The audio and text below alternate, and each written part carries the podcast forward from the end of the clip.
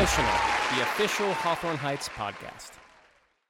Hey, you found us. It's Hawthorne Heights, and we're back with a new podcast. This one's called Hawthorne Heights Get Emotional. Um, on each of these episodes, we're going to pick a topic, we're going to rant and ramble on about it, and hopefully we uh, can come up with something really good and interesting for you to listen to in these very strange times. Don't forget to check our web store often. We've got some ads in here. We're going to do some skits and stuff like that, really cool stuff. Uh, we also had a live audience. We're going to be doing that every time we do one of these. Make sure to check Hawthorne Heights Store dot com for tickets to the live taping. Basically how it's going to work. We're going to do a taping. A week later, we release the podcast to the public. You never know. You might be on it. Um... And you can tell your friends that you're now famous and you're in the directory of podcasts. You never know. So, hope you enjoyed today's episode. This one, we are talking about nostalgia.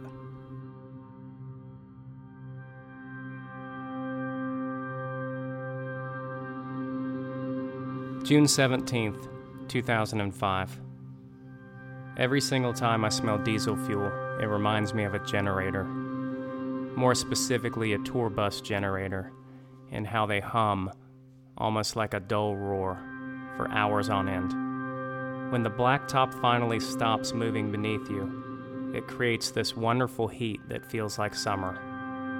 And every time I get the first intoxicating sweet sniff, I get pulled back to that day. All the buses lined up perfectly, side by side, front to back, the colors and logos, in ten perfect single-file lines. I remember the feeling of uncertainty and thinking, do we really belong here? Do we really deserve this? Does this make it official? Are we now a part of the club? Driving down Interstate seventy, pulling into the parking lot with my eyes open wide. I used to be a punk, but I grew my hair out, and I kept the attitude. But I've mellowed out a little bit. I got my first pair of free checkerboard slip-ons that day. And as a twenty-seven-year-old man, I rekindled my youth in the summer of two thousand five with the other punks. We saw a sea of people with unbridled energy singing along to every word in every single city. Words that I wrote. And music my friends wrote together in a small basement in southern Ohio. What we experienced might have been the closest thing to heaven that any of us will ever get to see. But the underrated, less talked about part of those summers is what happens in between and behind them. That's where the punks all go and they unite before and after their set to talk and drink and smile. The sweet aroma of the generator burning diesel fuel, while we all talked about the heat, the music, and the love we had for each other. It's now two thousand twenty, and Warped Tour has ended for good. Feels like my youth has ended as well. I don't feel young mentally or physically anymore. The summers don't quite feel the same. Feels like there's no place left to go. Maybe it's time for my second act. But I know that when I pull into a truck stop on a different type of road trip, there will always be the sweet smell of diesel rising up through the air.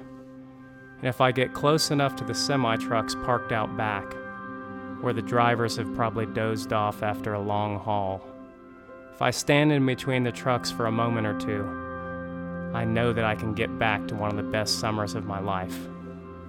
And with one powerful sniff, there I am. June seventeenth, two thousand five. And that is the power of nostalgia.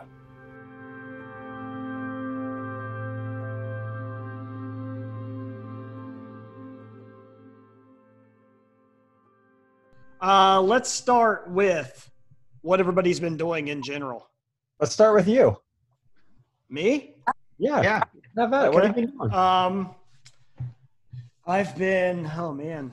Not, I just canceled cable, so I'm not doing that. Um, I can't believe you were doing that. Well, it was forty dollars yeah. a month. So I was like, I bought it right when we moved because I was like, oh, it's cheap.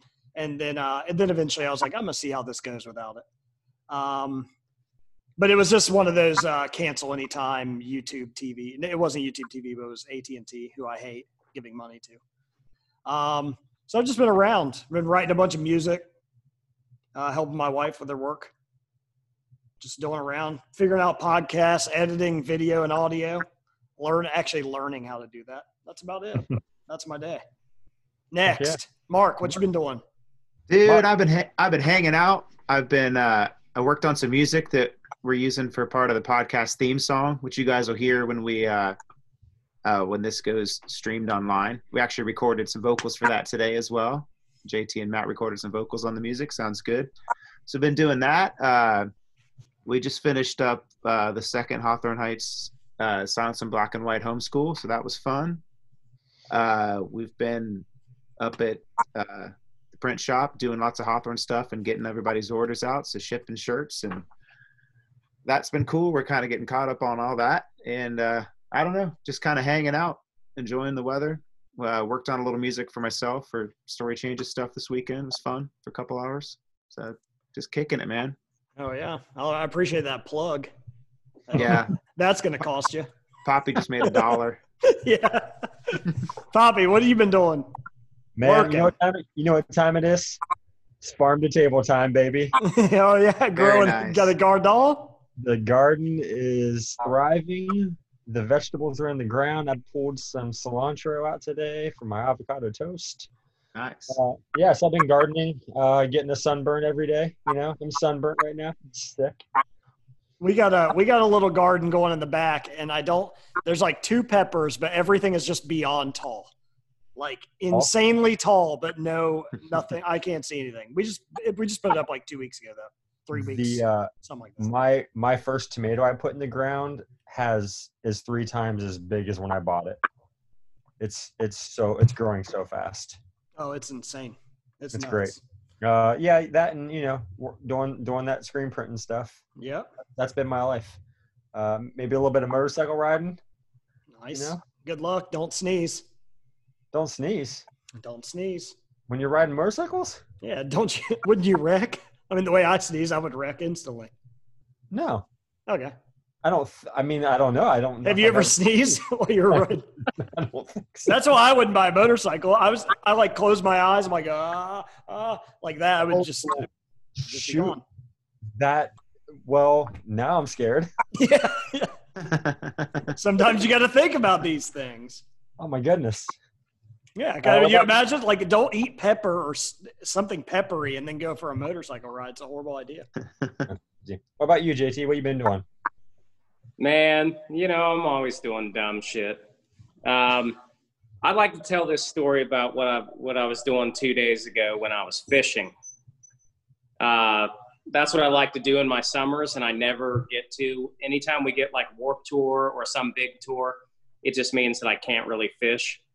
Um, and it's just, it's that's something that reminds me of nostalgia as well. I've I've always fished growing up in West Virginia, but man, this is this. Well, the story that I'm going to tell is real. I like to go fishing in the summertime. Um, I'm fortunate because my daughter also likes to go, and it's something that she and I do together. And you know, she's not afraid to do the hard stuff like uh, baiting your own hook with worms and fish, and not afraid to like touch catch the fish in her hands and then take the hook out of the mouth and stuff like that. And Uh, so we're fishing down by the levee in Troy, and that's a big waterfall, like a dam sort of thing. Um, and we walk down there and we look at the edge because it's, it's on a total slant. It's a concrete slab that's on a slant, and there, the water goes up to a certain level. So that's where the algae forms, right? So there's algae on the uh, concrete slab. So I tell Avery, don't touch below the water with your feet. Don't step below the water because it's going to be very slippery right there because the algae is on it. And I'm talking, we're at like a forty, we're standing on a piece of concrete that's at a forty-five degree angle. All right, so it's already difficult. So she goes to put a fish back, and I see her foot touch right there. And I'm like, get your foot back, get your foot back. I, I'm thinking that in my head. And within a matter of one second, she falls in. And this is, it's a dangerous area. It's a waterfall. So the current is like really fast. Yeah, it's a dam with an undercurrent, right? It, exactly. That's what it is. So I'm trying to calm her down because she's in the, she's in the water holding on uh. to a stone with her fishing pole in one hand and then her hand. And she's clearly like a deer in headlights, freaked out. And I'm like, calm down. You're not going anywhere. Uh, I will, I have you, I will grab a hold of you. So she, she calms down, she calms down. And then, all right, I'm going to get you now. I reach out my hand. She was not calm. And she basically pulls me in like in a sitcom, like, woo. And so I literally, I'm not joking. I fall in basically on top of her. So now we were both in the water, in the current, dangling from fucking rocks. And the second that I look up and I go, my phones, our phones are in my pocket right now. Oh no. So Avery's got a hold of me and a rock. She's fine. I pull both fishing poles out of our hands and throw them as far as I can get them up on this forty-five degree incline, pull the phones out of my pocket. And I'm trying to like sit them so they don't start sliding back on top of us, right? Because we're at an incline the entire time. And so I get them to stay. And th- this is comical. We're to, I'm not afraid right now or anything. I'm just trying to like pragmatically get this done.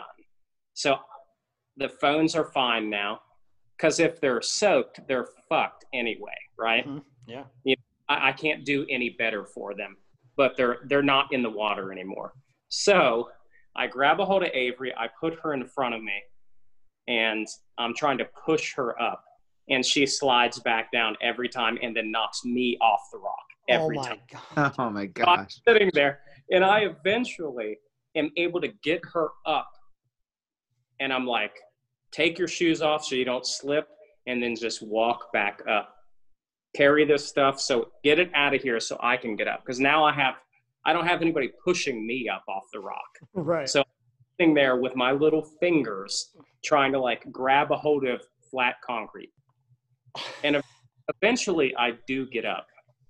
And uh, once the adrenaline stops, when we're up, up to safety, I look down and my knees are just skinned as if like you just started playing t-ball and somebody taught you how to like slide into first or sorry second or third. Yeah. And man, that's the first thing that I thought of is the first time I skinned my knees skateboarding. Like that's all I can think about in the summer, and it fucking sucks and it hurts, and I feel like a I feel like a twelve year old kid right now that wants to go cry to his mom because my knee hurts. It hurts that bad right still right now. But it was there was a moment of sheer panic. Like I haven't felt like that in a long time. Sheer pan- like I'm going to have to dive in right here because my daughter is getting ready to get sucked into the undertow.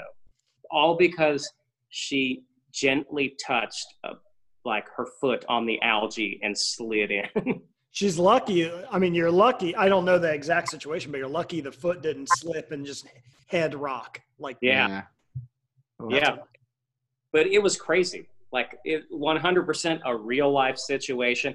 I haven't had that sort of panic in a long time where it's like, you know, you gotta like, what are you gonna do? I felt like it was one of those G I Joe after school, like fucking segments, you know, like don't stand on the, don't stand on the ice, it's gonna break, you know, that sort of thing. But yeah, man, it, it was wild. I apologize for the bad internet because it's a great story. I have if three I can... questions. I have three questions for you. Yes. One, how are the cell phones? The cell, mine is totally fine. Mine's an iPhone uh, ten X. Um, and like those are submergible. Okay. And you know, I, it was probably in the water for two minutes and you know, not twenty meters down, like just in my pocket. I was up right. to my chest. Right. Um, Avery's home button is not working right now. Um, so I had to do that little thing where you pop the dot up yep. on the, the home screen. Yeah. But her phone's in two thousand seven that used to be Nikki's, or not a two thousand seven, an iPhone seven. Um, and we gave her Nikki's.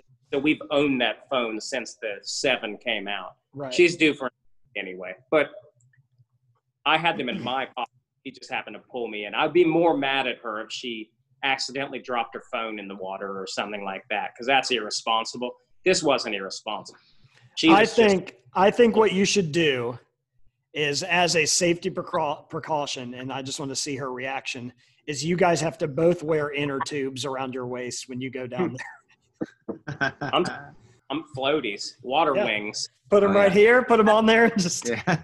You got the water wing. But the, the thing that sucked, and I was trying to not be like mean or anything, because, you know, you could tell that it was like, it was just an accident. Accidents happen, and then we went through like moments of panic. But, uh, and we were having such a good time. And, you know, she'll probably remember that forever because of that, because of how ridiculous it was. But uh, we caught fifty-two fish, and she Jeez. she caught more than me. Do so you she, uh, do you throw them back? Yeah, we throw them all back. I was going to yep. say, because it's also, rather than ruining a phone, I'd like to tell you about restaurants, a little cheaper than phones. That's true. Poppy said he wouldn't be in a band with me if I kept the fish, so I got to throw them back every time. Well, are you like, are you like get, just getting like little guys like this? Uh, no, we caught some big ones. We and caught some. Just gonna make one. Just catching fish sticks. just, the just the biggest one, eighteen inches. The smallest one was, you know, like a bluegill and stuff oh, like okay. that. Cool. But it was a good ass time. So that reminds me of summer. That's one of my nostalgic moments. Um, that. You know, that's just something that I've been doing forever, and it's really fun to be able to take my daughter fishing right now. And like, those are one of those things that when you tour nonstop and have for the past sixteen years, the summers are really what are a bummer when you're touring, because that's when all the fun, fun shows are. You know, it's always great when you get Warped Tour, or you get, we got Project Revolution, you know, all these big summer festivals and tours, but like, it really, it does suck the the fun part of your regular life out of it, because you can't do anything. You know, like it ruins vacations, it ruins uh, fishing and playing sports and like amusement. Well, everybody everybody else's vacation is our best time to work because they're on vacation. So yeah, yeah, exactly. So kind of works like that. It's a bummer. Well, uh, I want to go around the around the horn with you guys. What, when I, when somebody says the word nostalgia, what's the first thing, the very first thing that pops in your head? Uh, Mark, you're first. For me, the nineties, just because. No, that is not specific enough. What pops in my head? Yep. Nin- I mean, if you say nineties, I can say, okay, uh, N W A or slap bracelets. All the above. um, For me, just a lot of music from the nineties, because that was a time in my life when I was just always out just skateboarding with my friends, and music, it really kind of hit me, you know? Gotcha. And so like, that's the most nostalgic stuff for me. It was that, that era of music, like late nineties alternative and stuff. Yeah. So like Nirvana, Pearl Jam, et cetera. Uh, are you asking me like what's, how I would like define nostalgia, or no, just nostalgia? What? What, like the first thing that comes in your mind? If somebody says nostalgia, you're nostalgic for, and then just something pops in your head. It, summer would be an all-encompassing thing. Everything that like I'm nostalgic about is pretty much all summer activities, just warmth. So the summer, you know, if you don't, if you live in Florida, which we don't, kind of have it all year round, but for us, it's actually summertime. Um, yeah. That's J T. Me, I would say fresh cut grass. When I'm like, you know, if, if I'm taking a walk and I smell somebody mowing their yard, or if I'm mowing my yard, it takes me directly back to one summer when we moved from Georgia, when my parents got divorced. Um, we moved in with my grandparents, and I was kind of a, I don't know, like uh, really undisciplined. I was a punk. I, I didn't have a dad to, to kind of show me how to be a man and teach me to mow the yard and stuff like that. So one of the first things that my grandfather did was said, hey, you're going to mow the yard here, and I will give you whatever it was, ten dollars a week every time you mow the yard, and you can go buy whatever C D that you want with that, with that ten dollars. So every time I smell the first like cut of the season, it reminds me of that, and it reminds me of music, and it reminds me of why this is all important. But it also reminds me of of how I would work so hard for that ten dollars so I could go buy like the new Green Day or Weezer or Pumpkins, something like that. Um, and I think that's why I have a bigger connection than just throwing away music and like sucking it in so fast, is because I remember getting that ten dollars that I had to work for.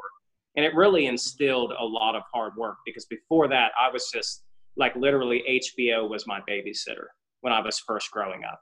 You know, like I would sit there all summer long instead of like going out and playing with my friends. Uh, I would sit there and just watch whatever movies were on that summer. That was my idea of like hanging out, until I started meeting people in West Virginia. And then, you know, I learned how to work because of that. By the way, Crystal in the chat says she get she got twenty dollars to mow the lawn. I always got ten. It sucked. Biggest yeah. That's, That's a small buck, by the way. Oh, the worst. What about you, Matt? What's uh what's the thing that pops into your head? Uh, when I when the word is said to me, I literally think of video games. That's all that's all I think of. Like, I just think of getting a Super Nintendo for Christmas and having that, and that's it. Like that, when the the word the word nostalgia and video games is almost the same word to me for some reason. I don't know. It's all yep. It's, and because that is the gamer. Yep. And because uh, you rarely got policed in the summer.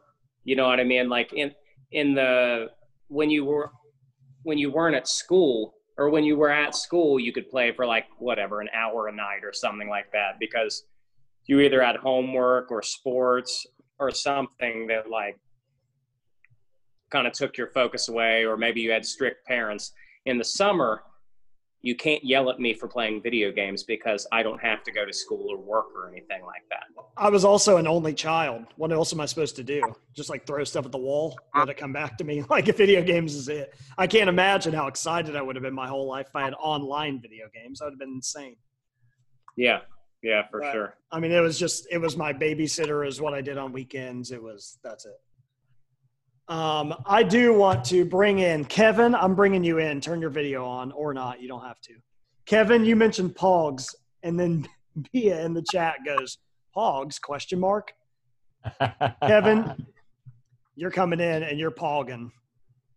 All right, you good? Can you hear me? Yeah, yep. Can you hear me? Yep. yep. What's up? Did you – you said Pogs. I loved your – I love your uh, – I think it was because Mark said nineties.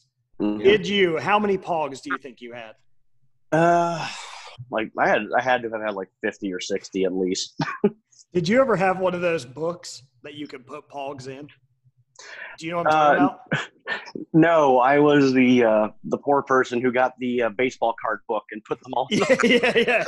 Well, it's essentially the same, but you were buying Pog branded sleeves, and it would just be like a little circle, and you just put a Pog in mm. there. But little problem, when you went to play, you had to individually pull each one out, and it sucked. Okay, so somebody was, out, somebody in the chat asked, and I don't know, yeah. what was the purpose of it? That's what I said. It's uh, the one game that everyone knew collected them all. No one knew how to play. Yeah. To my knowledge, to my knowledge, you put the Pogs in a stack, and then you have a slammer, which is basically break your own shit. A slightly bigger rubber Pog. Yeah, and you just slam it in there with two fingers like this. You just slam it on there. And then whatever flips over, it becomes your Pog, right? Mm.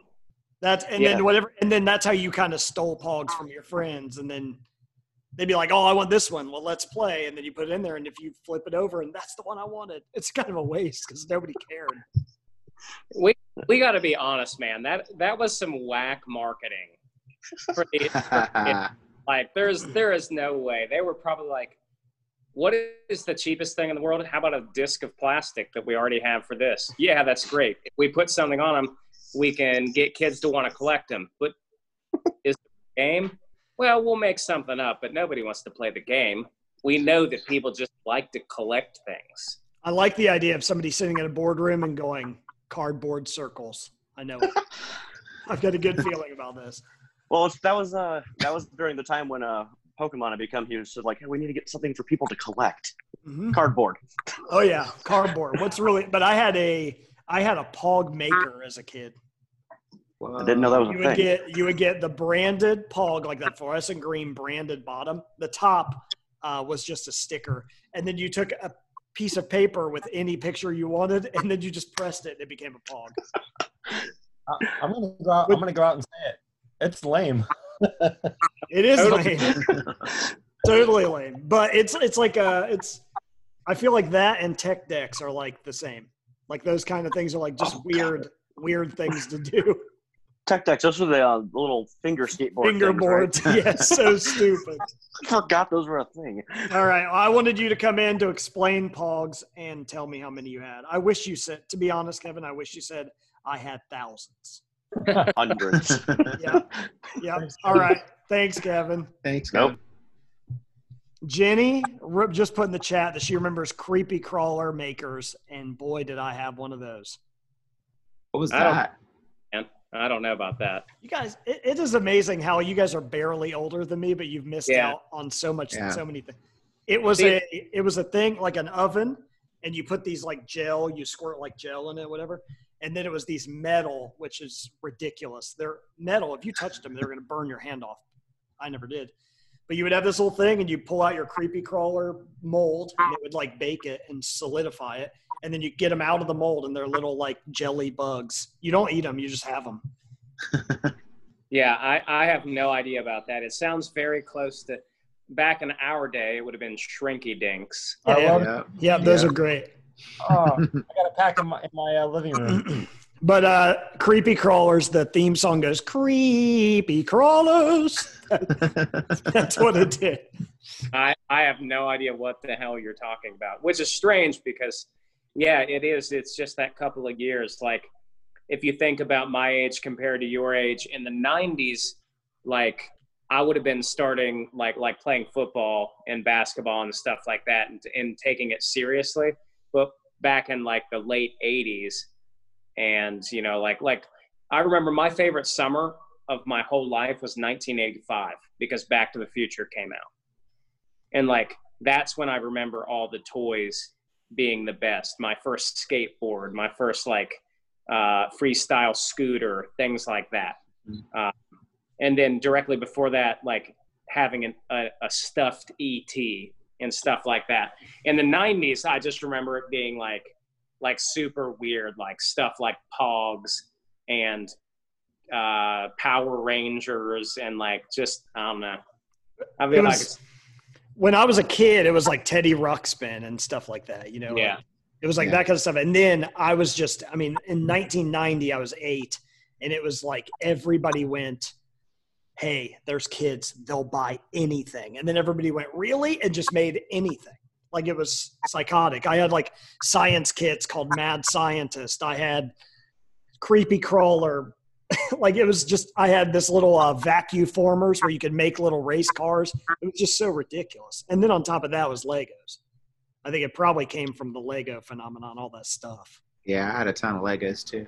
Oh yeah. Isn't it crazy how much uh marketing and commercials meant back then, and how yeah. much when you were watching T V, like on Saturday morning, if you were watching, let's say like Saved by the Bell or California Dreams or something like that, that's when they hit you with the toys, and that's mm-hmm. when they hit you with the new video games and stuff like that. And man, you actually paid attention to that. Now, like my daughter does not watch commercials. It doesn't matter what the commercials are about. Like they could be exactly the type of stuff she's into, and she does not want to watch commercials. Mm-hmm. Whoever. But it's like, it's because it's because she's if she's online, commercials. If she's T V, commercials. Yeah. If she's yeah, it's it's you're seeing it you're seeing it without watching it in between the shows. It's the exact yeah. same thing. What it is is it, it's more like your phone is like a mobile billboard. Yeah, yeah, it is. A picture.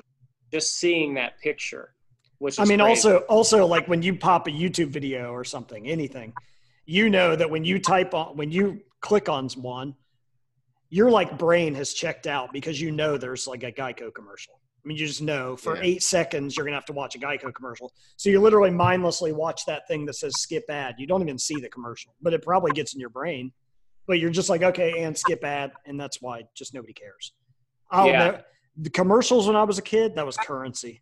I would watch it and be like, oh, my God, my Christmas is planned. I got, yes, I got to have I got to have that. And yeah. the you know what the worst thing for me was is I grew up in a small town in West Virginia. So I never had any of the fun, like our cable. I remember when our cable got in living color, we got Fox. Such a huge deal because all we heard about was people talking about this show, and we we didn't have it. But we it took us forever to get a Toys R Us. So I would see all these commercials, like specifically the the Christmas, like Jeffrey, uh, like the that big book that they would release. Yeah. Or, and that's where you chose everything from. Um, but like, we never had one even close to us. And then like when I graduated high school, they put a Toys R Us in, and it's like obviously worthless to me now. But like, man, I just remember see- that fucking giraffe, that's nostalgic. That fucking, if I see a giraffe at the zoo right now, I think that's how ingrained that is into my head. That's it. It's go- and it's and it's gone. Yes, and it's gone, but that damn giraffe. Do you remember um, do you remember Children's Palace? Yes, that was my spot. Now, Nikki okay. talked about that to me though. Okay, so my my spot was Toys R Us. But when I was growing up, if we were going into town, that meant we were going to Dayton or yeah. Cincinnati. If we would go to Cincinnati to eat, that would be going into town. To shop, that'd be Dayton because we had family there. So I don't know where the Children's Palace was. I don't even know. Salem Mall. There you go. Yep. I went one time, and that was ingrained in my head. Just because I went there once as opposed to whenever, that made Children's Palace very exclusive. So it was – I have a vision in my head of what I think it looked like. I bet I would be blown away. I mean, I literally have the picture of a white – not a White Castle, the restaurant, but a literal white castle. Was that what it looked like or no? Kinda. It just looked like it looked like a building with a cheap castle front on it. it yeah, it had like like I've looked it up and seen the pictures online, and it looks like the shittiest strip with like a castle facade on it. It definitely doesn't look like Disneyland or anything. Yeah. Like that. The picture of my the picture I have in my head of that, since I only went oh. once, is literally a medieval times. From a yeah, Disney movie covered in gold. Like, I mean, was, that, it was exactly that. Yeah. And that is, that is exactly what this podcast is about. That feeling that you have when you, when you think of Children's Palace is totally fucking wrong. Completely wrong. It's probably that like the year before wrong. the year before they're like, well, let's tear down this Burlington coat factory and put up one of those kids stores. Yeah. Like that's probably what really happened. But because it was like in such high regards, it took uh, it took forty-five minutes to get there. Like the suspense of going, like all those things, yeah. they equal this like major event in your life. And it was really like somebody at the counter going, what can I fucking help you with? What? But I'm like, I had I had the opposite. We had Children's Palace. That was the spot where we would go to get, you know, once a week, mow, mow the lawns, go, we're getting a G I Joe. That was the thing. Eventually, we got a Toys R Us, and oh boy, I thought, whoa, we're getting to it. This is high class. We're going there. And uh, it seemed way more high class, but I bet it wasn't. Nah. It's just because it was the new thing. Yeah, it was, it was a fucking raft. I had yeah. a... I had a big wheel. That was our store. Toys R Us, I would have killed for. I Did you say big wheel? Big wheel. What? Big wheel was the department store that had toys in my town when I was a kid. It's, you didn't even have a Hills? We had we had a Hills in a different town. Man. I bought my first skateboard at a Hills. Nah. Plast- plastic trucks. Nah. Skateboarding and like that sort of stuff, that is, I mean, that'll transport me back so quickly. Right. Yeah. Yeah. Simple Let's, time. A, a, cu- a couple nostalgic moments for me when we think about like toys and stuff like that that bring me back. I can tell you the first two times that I ever remember crying, and they both had to do with uh, not necessarily toys, but first time I ever cried out of sheer sadness was when I watched the movie E T at the movie theater, and uh, Elliot loses him, and they find him like in a creek with raccoons draped all over him, and he's like dying, he's turned bright white or whatever. Like, I'm his in his fucking hysterics. That's the first pride. And then Christmas morning, nineteen eighty-five, uh, my mom got me the exact skateboard from Back to the Future. And I cried tears of joy that morning because I didn't even know that was an option. I never, I didn't even know you could buy that. You know what I mean? So I, I wasn't like expecting, hey, I'd like to get a skateboard. I'd like to get Marty McFly's skateboard if you could.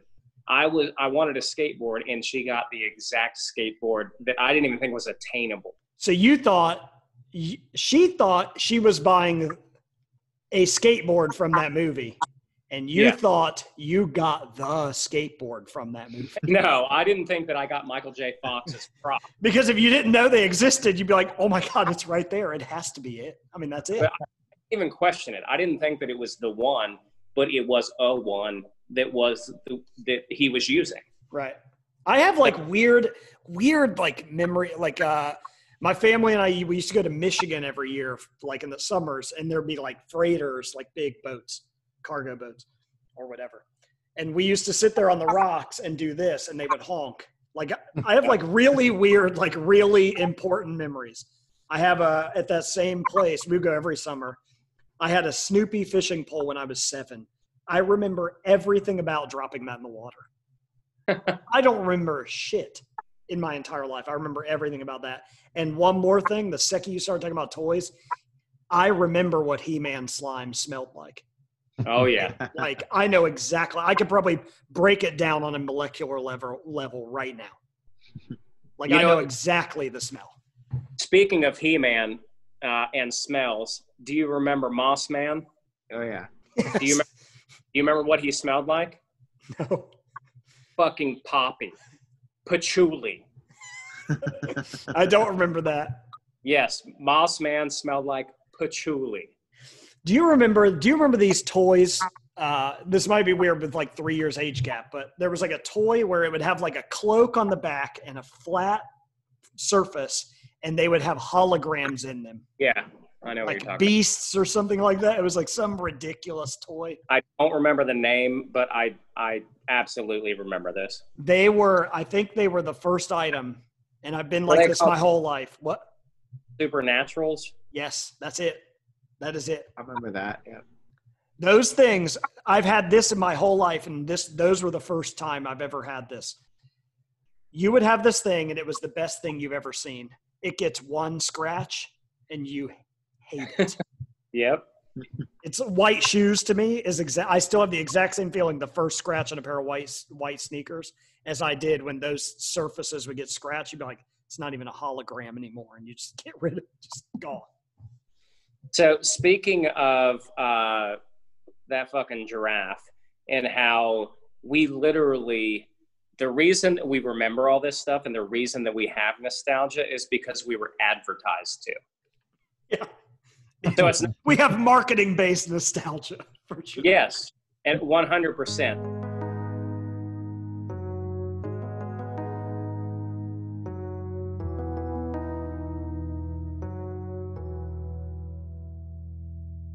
Are you tired of seeing advertisements from your former high school classmates trying to sell you things like essential oils and colloidal silver that will do nothing to improve your life, all while they try to climb up the pyramid on the backs of everybody they used to know?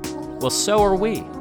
So how about you listen to an advertisement for a band you used to listen to in high school who is trying to sell you throwback t-shirts from your days in high school, but no pyramid, no fake claims.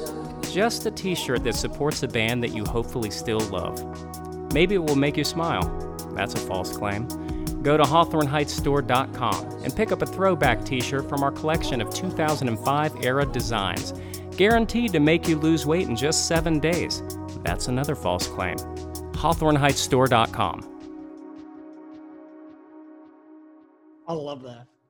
Oh, yeah.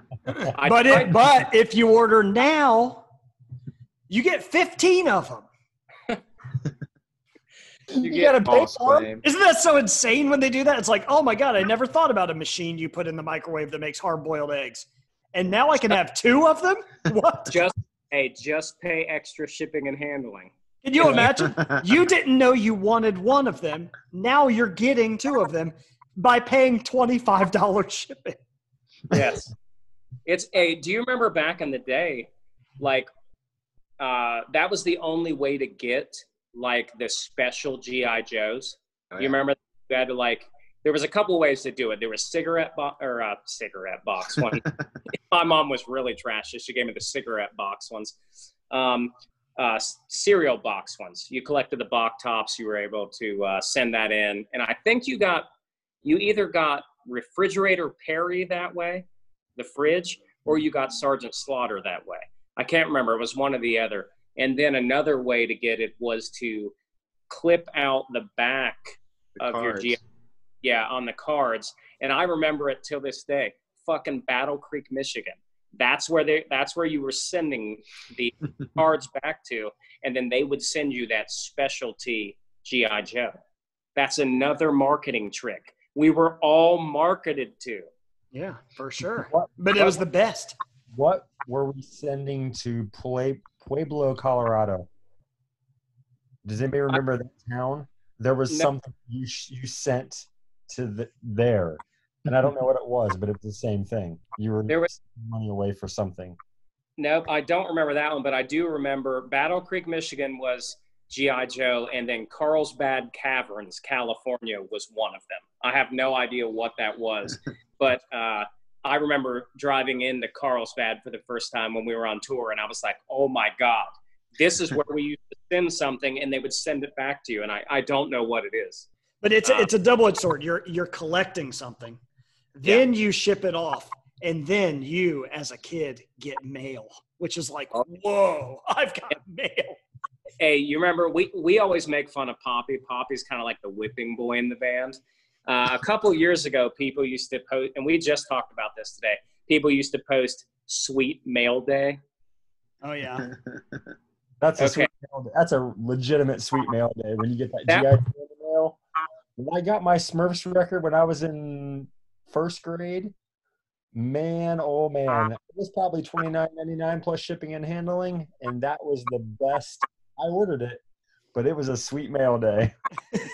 The crazy the crazy thing to me right now is people who want to post Sweet Mail Day on like Instagram and stuff like that.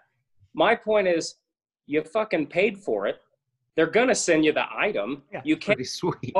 cannot at all be surprised by this. No, you've it, been checking tracking every forty minutes for the last five days. Uh, you can't at all be surprised that you're going to get something in the mail that you paid for. Yeah. That is not a Sweet Mail Day. A sweet, mail sweet. Day, a sweet mail day would be if uh, your friend that lives across the country just sent you a surprise in the mail. That's a Sweet Mail Day. But back in the day, when you sent four G I Joe box tops and eight weeks later, that's two months, by the way. Yeah. Eight oh my gosh.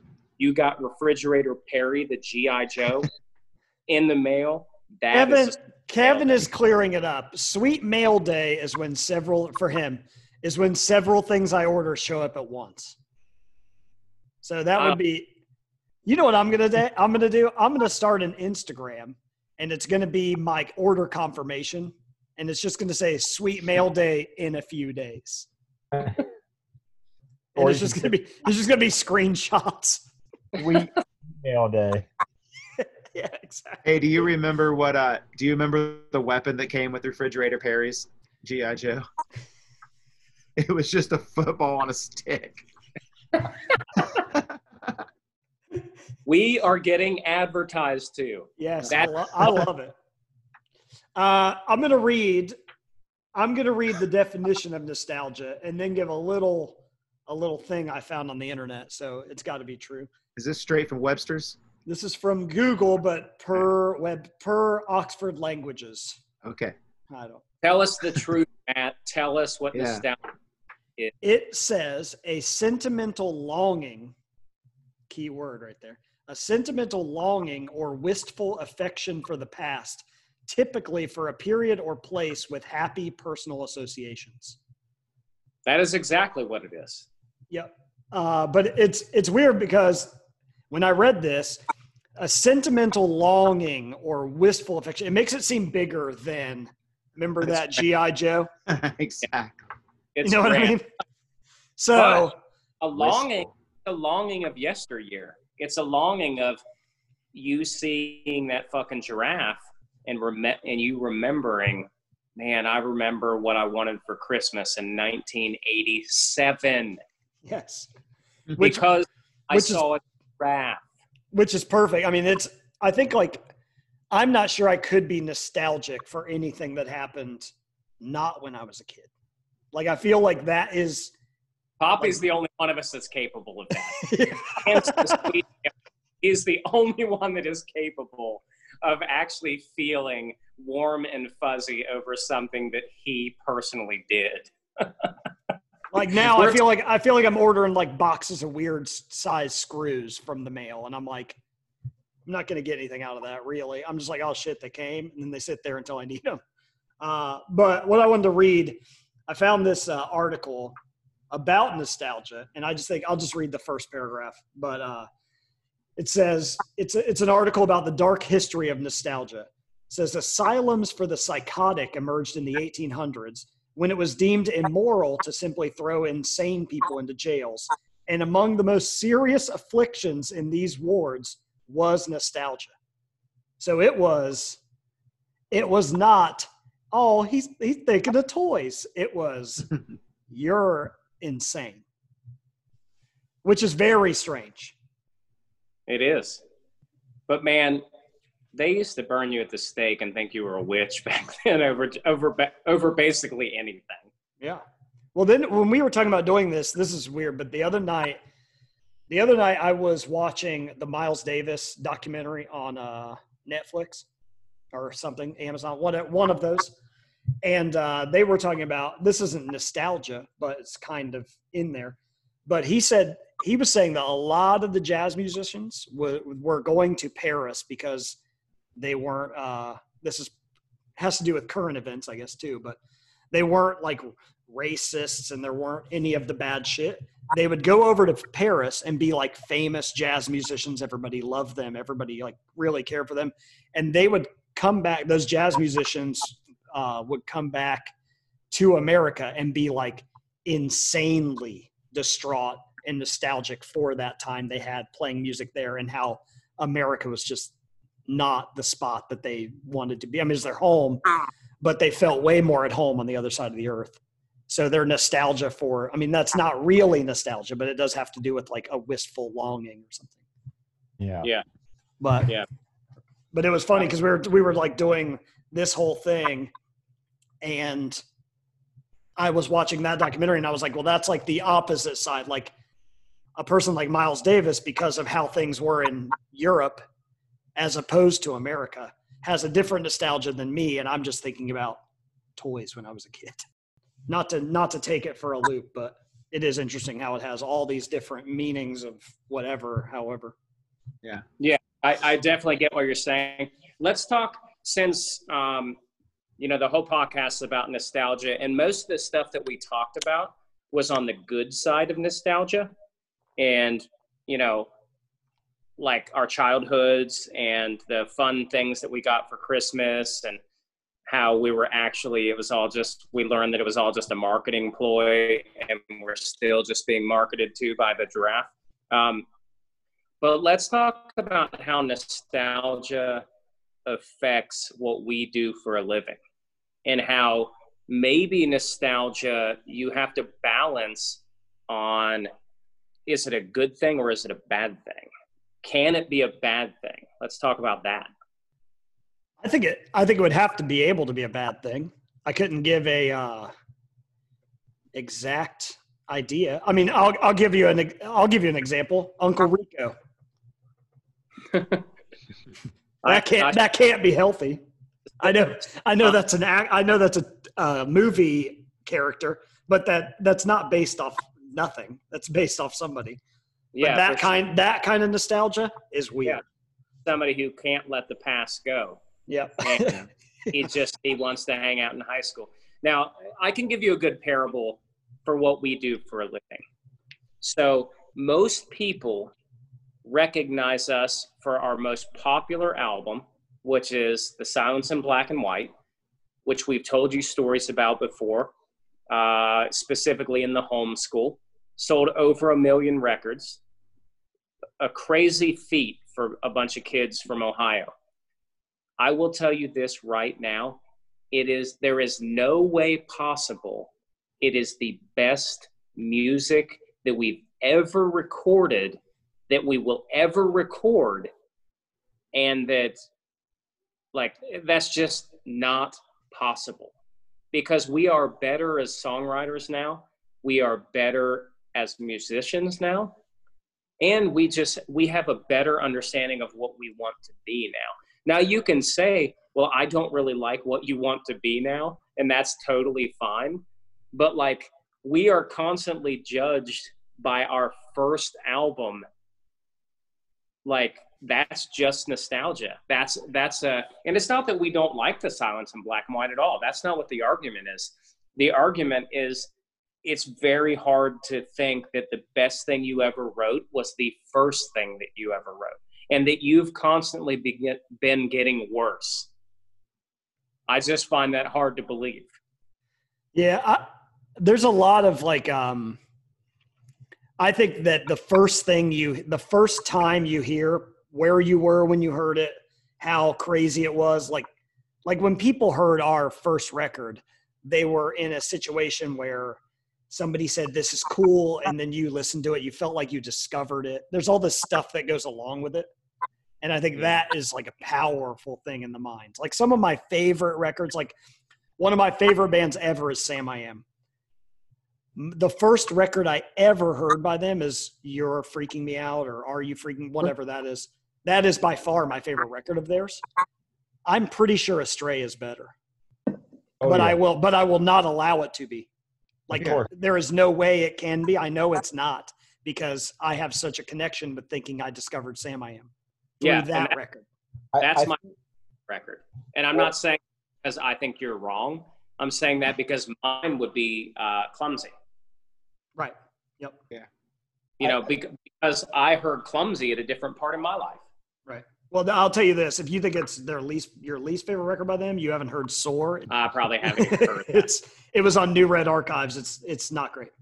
But I, I will I will tell you this: just speaking of the Sam I Am record, when I when I started listening to Clumsy, and then I made it to uh, "Are You Freaking Me Out," I had a similar reaction to when I was listening to Saves the Day and I heard uh, In Reverie. Right. Because there is a fucking ska song on You Are Freaking Me Out. And I, that is not what I wanted out of that band. Yeah. You know what I mean? Yep, for sure. So, and, and I'm not even saying that in a bad, we both have two different memories, and that's what nostalgia is. Right. That's but the you, crazy thing about it. It's nobody right. Nobody is right. No, for sure. It's I'm wild. Seeing a lot of, I'm seeing a lot of posts about Taking Back Sunday in the chat, and, and they're saying, and I agree, a lot of people, because of nostalgia, think that Tell All Your Friends is their best record. But I think Where You Want to Be is such a great record. Which one did you hear first? Uh, Tell All Your Friends. Okay. Because I still prefer that one for sure. And Louder Now is a Louder Now is so good too. I mean, I, I think they're all good, but I, I think because of nostalgia, everyone's always going to say their first record's their best. Yeah. I know all, I know Tell All Your Friends is recorded worse. I know everything, like it just is. Yeah. There's something about it that, I mean, I just think it's, but I, I think mean, that's, I think that's like anything. I mean, I think it's. The Jimmy Eat World's the same thing. That's a band that we've all, all loved, and all of us are going to be like Futures. Uh, uh, I'm not. Bleed, Bleed American or um, Clarity. Uh, Clarity. But like, they've put out some stuff that I'm not so into in the later years, but they that last record's great, but no one's ever going to say that this last record's their favorite one, yeah. because they have such a legacy particularly that people listened to when they were younger and it hit them at a specific time in their life, you know? Yep. Uh, my, my thing with Jimmy Eat World is I, I am overly nostalgic for Clarity, which made yeah. me not care for Bleed American or Futures. And then by the time things kind of time allowed me to not care as much, I think that's when Chase This Light hit. And I love that record. That's such a great record. But I think it's just because when Bleed American came out, I wanted Clarity. When it was still too close when Futures came out, and I still wanted Clarity, but that's the same thing with me. Yeah. Haley says Integrity Blues, hands down her favorite Jimmy World album. Haley, you're out. is that is that the one with that I Will Steal You Haley, Back song on it? That sounds really good. I think that's Haley really good. Haley and the giraffe are gone. Gone. Let's do this thing. Uh, we got everything broken down into kind of like segments and skits and everything like that uh, for Matt to edit. But we're going to do something that is called the Weekly Fight now. And yep. it's up. Matt, one thing that you guys need to learn about band, and I, I will tell everybody how everything works. We will pull the curtain back a little bit. Um, Matt is the most antagonistic in the band. Mark is the most passive in the band. Poppy, we can't figure him out because of stories we're not allowed to tell. And me, I'm the hyper-focused one in the band that's brain just will not sit still. Uh, so I always want to do this, this, this, this, this, this, this, this. And sometimes it's great, and sometimes it's the worst fucking idea in the world. But that relates to what we're talking about right now because Matt is the antagonizer. Yep. So he is in charge of the weekly fight. Matt is the one who knows how to push all of our buttons. Uh, the one that almost got beat up by Aaron Bucciarelli uh, while we were recording the Silence and Black and White. And I believe Aaron said, I'm going to give you a fucking shiner. Yes, and I, he did. and I don't even I don't even remember what you were you were like ripping on him for. But I like said it, I remember it. I remember what happened, and I said I remember saying "fuck you" to him like more than once, and then he said, "Say fuck you again one more time," and I went, "Fuck you," and then he came flying. That's the end court jester. Yep. Well, it? my brain, my brain, I had the little angel and devil on each shoulder, and the, the angel went, do it. do it, dude. And the devil went last, and he goes, do it. I've about. Yeah. So here's my, here's my fight. And this is me being an antagonist, knowing that you guys are barely older than me, knowing you guys probably all disagree with me. Here it is. The Nintendo Entertainment System sucks. The system, is, the system sucks. The games suck.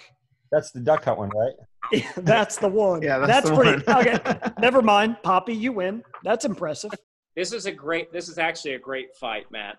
Because yeah, I, I, real quick, real quick. Mario three's out. Mario three's great game. Every other game fucking blows. It's awful. But Mario three was the was the pinnacle because that was at the very end of the system, and yeah. that had shown you what you could get from Mario one to Mario three, and like they took it as far as they could get it. But like, while I'm with you to a degree, because there was a time where I had a collection that was eighty-five percent done of the entire N E S catalog, and I tried to play all of them, and you are right, to a degree, terrible. There are a, there are a lot unplayable, and these yes. were all money. These were all they were like forty or fifty dollars. They were oh, yeah. all terrible. No, I mean um, there's a couple. There's a couple like Zelda. I understand its point. I understand its use. Uh, Mario One. I understand its place in history. Mario Two is a cash grab because it wasn't even supposed to be a Mario game, but they made so much money off Mario One that they just did it. They're taking all those games and putting them on Switch. And I go back and I play them, and I go, these are bad. Yeah, for sure.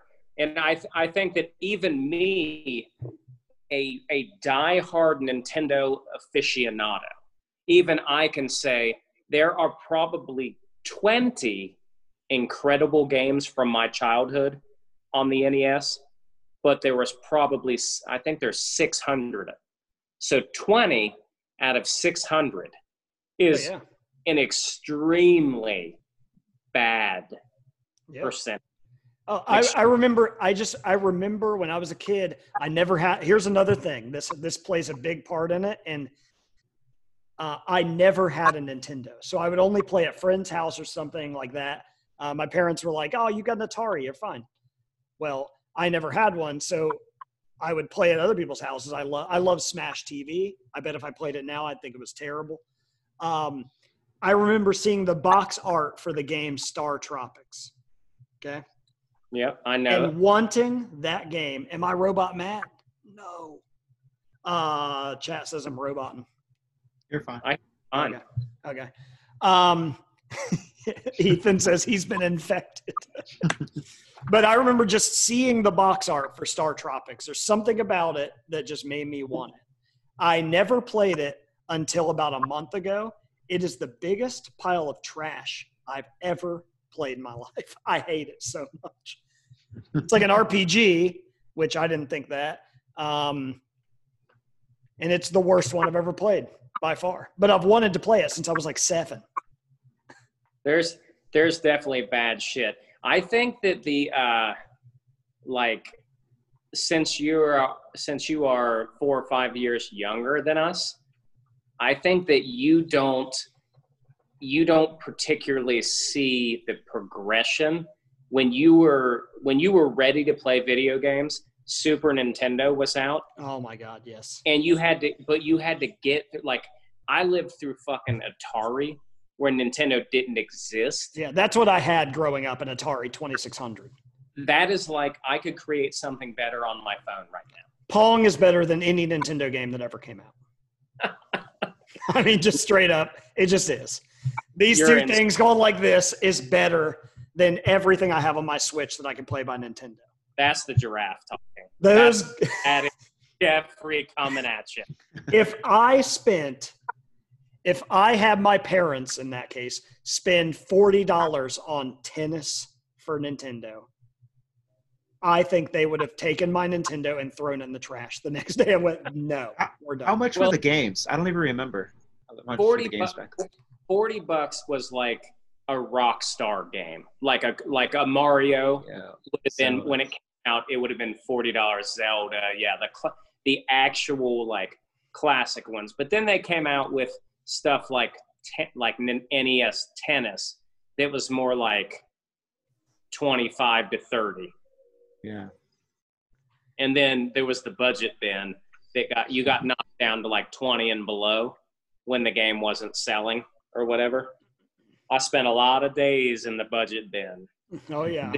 Digging around, just trying to find something I thought I could play.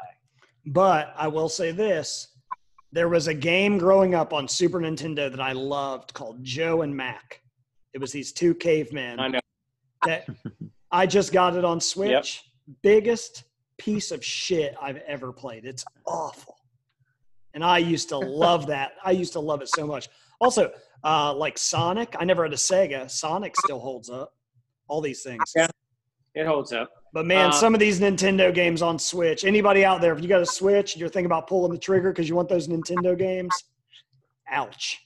You're you're buying it for like the five that you want. You're paying the subscription for Zelda, Mario, yep. Excitebike, you know, like the classics. Oh, Excitebike's so bad. I hate oh, that game so much. I, I'm still playing it. I'm still I, playing it. Okay, the other day, Nick at like, Nick Testa at like midnight goes, he's online. He goes, hey, see if you can play Excitebike with me. And I get on there and we play Excitebike online against each other. And I'm like, this is awful. This is not fun. It's just the, just doing that and then it's over and then like, you want to go again or not? No, not really. And you just, you just fall. Yeah. You completely fall. Or your, your damn bike over. That's the worst part of it. You right. got to like throttle. Oh yeah, for, for sure. Uh, you know, I was really excited. There was a time, and this is because of nostalgia. I was really excited. One of the reasons that I got the Switch was because I thought that that, that Nintendo was going to do me right and release those games. but they are doing it such a, a such a like it it's, takes forever. You wait a month terrible. and you and you get like three. And these are just ROMs, by the way, of content that they own. Yeah. For God's sakes, I'm going to be one hundred fifteen years old by the time Tecmo Super Bowl comes out. Well, the problem, the goods, the, man. The problem with a lot of those games, like in my opinion, like Castlevania, those are like unbeatable. Well, those games, Castlevania will make a Castlevania collection because I'll spend twenty bucks on it. So they're not putting those out for free because they still own those. And they're going to make a collection. Uh, and like Contra, same thing, Contra collection. So you're not, you're getting the Nintendo classics that they want to sell you Switch Online with. And then they're giving you random shit because they said they were going to give you more. And that's it. And all that middle ground stuff is all happening for money. Yeah. Yeah, for sure. Miz, um, you got, what do you think about Nintendo? Don't let, don't let, you got to be the mediator. You got to say, I see both sides of it. uh, I like I like Nintendo, but that was like my first real system. I wasn't a big video game guy growing up, so I had a Nintendo, and then I didn't get a Super Nintendo till way after it was already out for a while, and then that was the last system I had until uh, I got a Wii, but never really played it a bunch. But here's my question: Do you do you like Nintendo because it was good, or do you like Nintendo because it was there when you were a kid and you're nostalgic for those things? Like when the when the load screens pop up, when the like I have the Game Boy load screen in my head, I know what it, exactly what oh, I had a Game looks Boy and too. Sounds like. What about how, that thing running on batteries? Oh my Game God. Boy, just trying to take it on a trip and being like two hours like, oh, we got to stop and get some batteries. The best was uh, Game Gear. It would suck six six double A's in like forty uh, minutes. It'd be unbelievable. Um, I, I don't know. I just know I dug it. I mean, a big part of my memories and nostalgia with it was playing, like, we used to play Bases Loaded at my friend's house. We would get together and have tournaments, just play that game all day. And yep. th- it wasn't something I sat on and played by myself. It was just fun playing with them. So, right. um, you know, it, I liked it. I think it's great. I still like the way the Nintendo looks better as well. I think the design on the Super Nintendo is hilariously like oblong and fat looking. Yeah. It's just weird looking. It like it looks like it should be the first one and that N E S should be the second. Yeah. Now, I'm talking about gameplay or anything like that or graphics. I'm talking about the way the actual system itself looked. Right. What what about a, a system so, a system that it is very common. Oh, the game froze up. You take it out, you blow on the cartridge, put it back in, and it works perfectly. That's insane. I was going to say, J T can hate the, hate the look of the Super Nintendo, but man, when you put that cartridge in and you push that little thing up, it happens. It worked. It happens, for sure. They fixed, yeah, they, they fixed it. They fixed it, for now, sure. B in the chat's got it true. They have not got the online part figured out in the slightest. It's not even close. Nah, they're, they still, they're still rocking nineteen ninety-eight internet. Yeah. They, like if they, if they I want to do voice chat on Nintendo, I have to download the Nintendo app and have the other person download the Nintendo app. And then there's like three games that accept it. Whereas everybody can just Why? do everybody can just do a Discord on anything and just do that. It's ridiculous. Like it's so dumb. Yeah, I don't know. So let's Let's get back on topic. Let's get back on the topic of nostalgia in music. So we talked about the Silence and Black and White and how maybe that album came out and you heard us at the perfect time in your life. And but it, there's just no way it can be our best written album. As musicians, sixteen years later, we have to have more to offer. We have to be better at playing our instruments. We have to be better songwriters. We just have to be. I cannot I cannot accept that I was at my best in two thousand three and four in somebody's basement. I cannot I just cannot accept. Well, it has to be it has to be a situation where, in my opinion, what would be perfect is if somebody said, Hawthorne Heights is better now, but I will always love that album because it was the first one I heard. And I will I will accept that every day of the week because that is accurate. That is great. Um, and, you know, we're better at playing those songs now. We just are. So, like, I, I still I think it's fifty fifty. I think you got the, the angel on one shoulder, the devil on one shoulder, and I think nostalgia is giving you a middle finger from both sides sometimes. I just think that you can't win the argument. Um, so, so our next point is, does nostalgia skew your memory? Or does your memory skew nostalgia?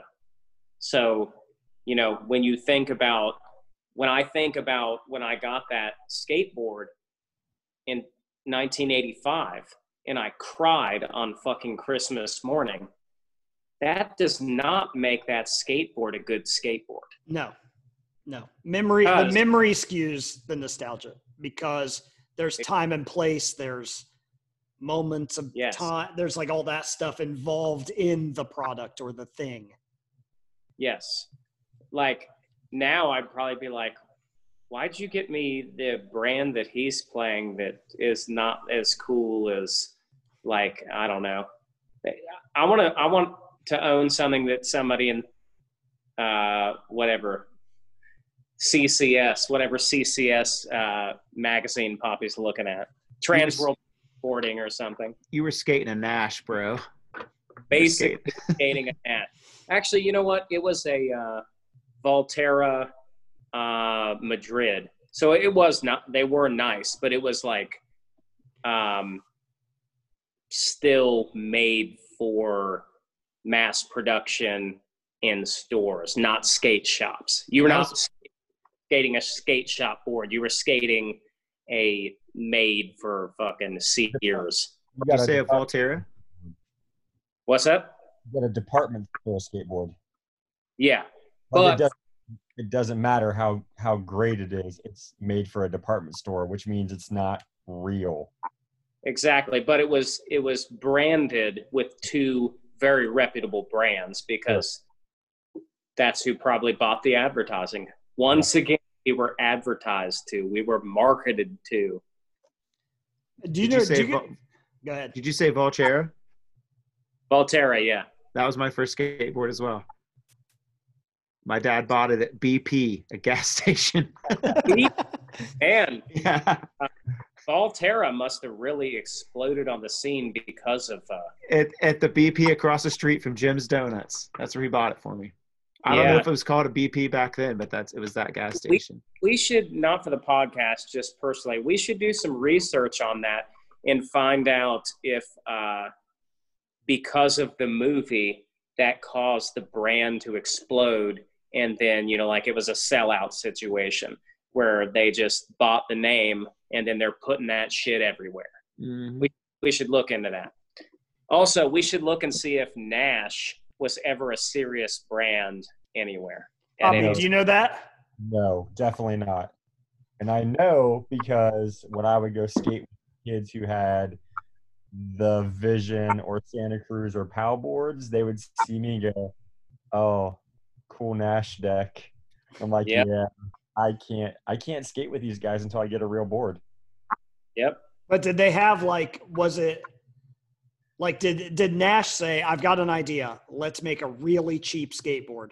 Or did they say, we're like one of the early ones, let's try to extend our reach by marketing to people with forty bucks? Yeah, I don't know. Like which one was it? I mean I don't most, know. Most people I know had a Nash. If you were if you lived in a small town and all you had was a department store and you wanted a skateboard, that's that was your option. Right. So I had Yeah, you bought but I was embarrassed to have one. So I got a hold of C C S catalog and I ordered my first skateboard because I needed a real skateboard. Um and it took eight weeks to get there. Shit. No, I, okay, that was that was back in the day of U P S, C O D. That was and I got to skip school because I had to sign for and pay for the package. So every time I ordered something from C C S, I got a skip day. Nice. That is a sweet mail day. That yeah. was fucking sweet mail day. That's sweet. That is really sweet. I just think of like, you. do you guys remember, this is a little off topic, but do you guys remember those Scholastic book orders when you were in school? Yeah. Absolutely. It might be the worst way to to get books Like, it is definitely a better way to go to a bookstore with every book you've ever available ever and just pick one you think is going to be amazing and then leave with it right then. There's something about filling out the thing, doing the, putting your parents' check in the envelope, and then magically one day in the future, sweet mail day comes to school and you have like a stack of four books. It is such a worse way to have books. I'll, to buy I'll, books. I'll tell you something. As, yep. as a parent who just, well, not just, but when Molly was little, I did that. And I got, ex- I got as excited in this recent time as I did when I was a kid. I was like, oh, we can order books. Let's get you this one and this one and this one. And I'm going to get this one for myself. It still fucking rules. Yeah. Because you don't, and you also don't really know when the delivery date's going to be. There is no chat track, tracking or anything. Like, it's, they're just going to show up to your school someday. Yeah. Someday. And then you go in there right when you least expect it. Boom. Got your stuff. Poppy so, loves, loves a sweet mail day. It always has. It is. I mean, Scholastic book orders might be the original sweet mail day. I mean, that might be everybody's first make the order, wait, sweet mail day comes to school. It might be the original. I was buying records off of T V commercials. Advertisement number two. Did you ever buy any Time Life C D collections? Nah, uh, I don't believe so. Like where they'd send you, I had one called Guitar Rock, and they would send you a C D every month.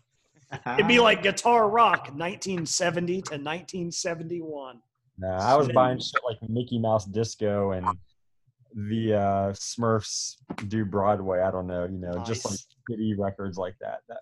Sesame Street records, cool I shit. I love that. What are some things that remind us of the best times in our lives? I just talked you know, about it. Well, it's usually stuff like music and movies and foods and art and colors. Um, I got a song quote planned for you guys. Let's see if anybody can get it uh, in the chat. He sings the songs that remind him of the good times. He sings the songs that remind him of the best times. That's my nostalgia quote. That is a song lyric that just reminds me of having fun. Uh, How about what, what's yours though? Like, what is your like memory that you that takes you back? Um, songs. Uh, just whatever. Pick, pick one. Pick something like the most that takes you back to like the best time. I'll pick a song, um, like a, a song for me would be "Welcome to Paradise" by Green Day. I just remember hearing that at football practice in nineteen ninety-four. Some kid from California had just moved back to West Virginia.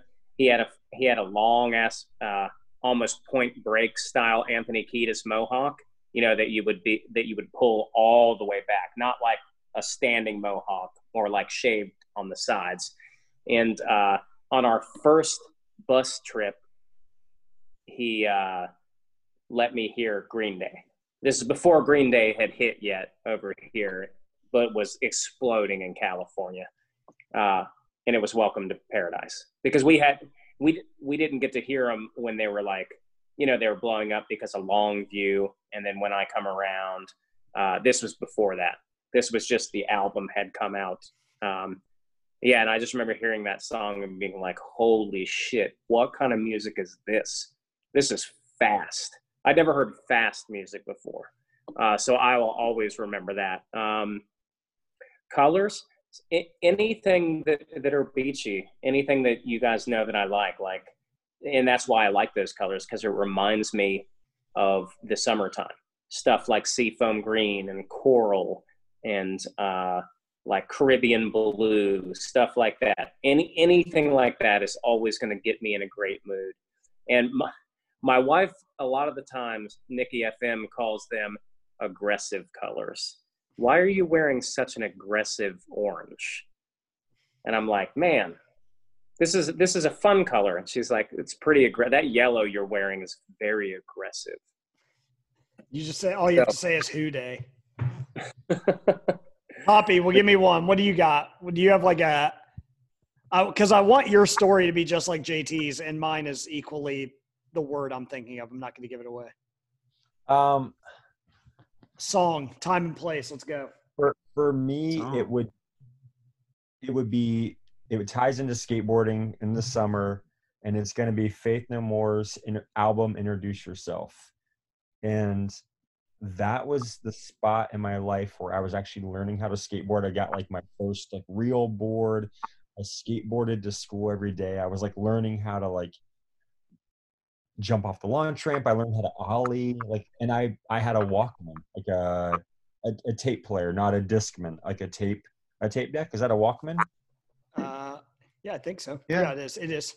Um, and I listened to that record every single day while skateboarding, and there was just something that was the that was a great time. I was probably fifteen. I guess fifteen or sixteen, just fucking easy going, man. Like I just skateboarded and went to school and went to a private school where I got to kind of like do what I wanted. I had a key to the school, if that tells you anything. Damn. About how school was run. I thought I was the king. No, yeah, I had I had the key to my school. Because Christians were idiots. But yeah, Faith No More, Introduce Yourself. That takes me back to that shit so fast. Yeah. Miz. Uh, early Metallica. My brother and his friends used to blast early Metallica when they skated, when they skateboarded. And I just wanted to hang out with them and skateboard. And I was really, really young. But whenever I had a chance, they would be blasting that. And it just always, whenever I hear like Battery or something off Injustice for All or Master of Puppets or something, like it just takes me back to that. Like it was the shittiest boombox. It sounded like all treble, and they would put that thing up on the quarter pipe, and we'd be skating it, and I'd be falling down real hard and acting like I was cool and not hurt. But, yeah. uh, are you talk- are you talking about thrashing while thrashing? Yes, exactly. It's exactly what I'm talking about. All of uh, your stories are like like okay. It's funny because mine is mine is definitely the song "I Want to Sex You Up" by Color Me Bad. And here's why. When I went to daycare, so when I went to school, I would get picked up by a bus and taken to daycare, and my parents would come get me after work or whatever. This is this happened for, for my entire childhood, pretty much. I remember being like, I don't know, nine, ten, something like that. And I had a little red tape player boombox. It just had one tape deck. It wasn't a recording situation. It was a piece, it was such a piece of crap. And I remember having the tape. Somehow I recorded off the radio or something. I remember having the, the song, and it was a Christian like daycare, like a Nazarene church. And I had I Want to Sex You Up on tape, and I'd be like, hey, kids, come over. I was like the star of the show because I had I at that daycare, I was the star because I had a dirty song on a tape. It probably lasted. I mean, I bet I got caught. Somebody probably was like, he's playing songs that are bad within thirty, forty minutes. But for that thirty, I remember everything about being in that circle, the kid with the tape that nobody, like, that is like an early, the thing that all these stories have in common is they're completely mundane moments in your entire life. Yeah. But there's like a mental connection to this time and place, be, even though they're so mundane. Mm-hmm. My other one is buying the Black album. I was going on vacation.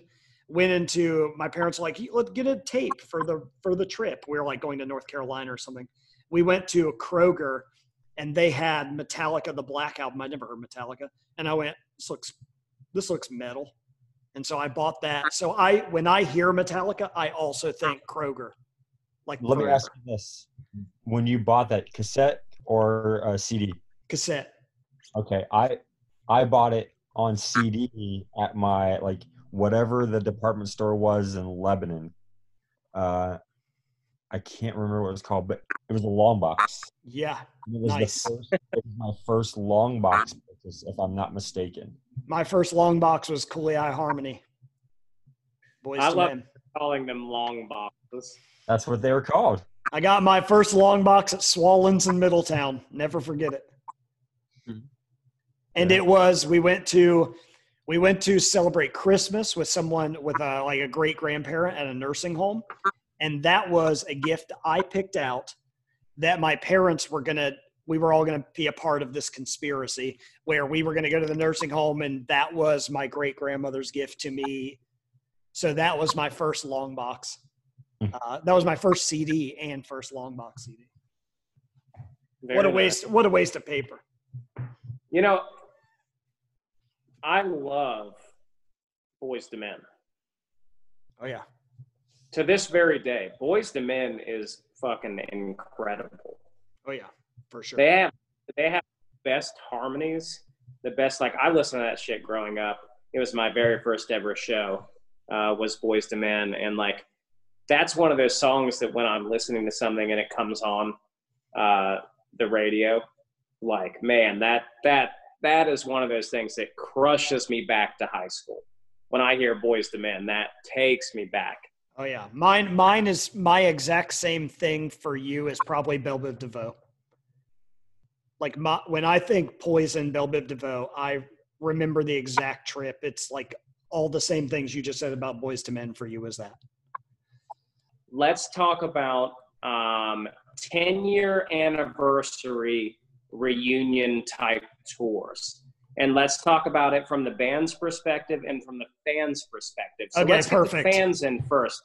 If you, if you guys who are listening, um, if you have a strong opinion one way or another, if you have a strong opinion about ten-year anniversary tours, fifteen-year anniversary tours, uh, bands getting back together to do them and stuff like that, uh, raise your hand. Matt will pull you in. We want to hear about it. Yep. Well, uh, first hand I see, and I'm looking. And if nobody's on here, don't worry, this will be edited out, this part. Okay, got one. Here we go. Taylor, you're coming on. It's not me, is it? What's up, Taylor? How are you? I'm good. Uh, I think it's great. Like, I always want to see, like, bands, like, I, like, want to see the live performance. If they want to get back together and tour and have fun, like, I want to go and see it. So I think I'm all for it, like anniversary tours or whatever tours bands want to do. Like, I want to see them again and see them play music. Is there any piece of your brain that says they're trying to make lo- they're trying to make money right now? There, you can say yes. You can say yes. Sometimes I feel like I get that with uh, bands where it's been like a really, really long time and they're getting back together and they keep doing it over and over again and keep calling it anniversary tours over and over again. But most of the time, I, I don't feel like uh, it's all about the money. Like, right. I, I feel like it's like they're still playing music and I still get to see a show. So right. Nice. J T, what do you think about that? Do you agree? What What do you I, want to do? I, I like that response. That response to me is more akin to how I would feel. But like when I think about it from the from the music industry standpoint, which is a very cynical way to think about it uh, on my end, um, I'm always arguing for the band side, because if if a band wrote a song that you like, they have to be able to monetize it or they cannot play it anymore. So my thought is it's it's always like, one of the worst parts about the internet is that bands are always made to feel that you're not allowed to make money off your own art. You know, like you're like taking advantage of a fan or something like that. And it's like, we're just trying to play shows. If most people want to come see us because we're playing our, our older music, that's totally fine too. You know, we would, we'll play whatever you guys want to listen to us play. And, uh, I don't think there's anything wrong with with a band trying to earn a living, like no matter what. I just think that it's it's so hard to be able to do this anyway, because you don't make money off your music. You just don't. The thing that everybody listens to is the one thing that you don't make money off of. So you got to get out there and you got to grind. And you know, there's a thousand other bands that are doing it every night too. So it's like, I think you got to be creative.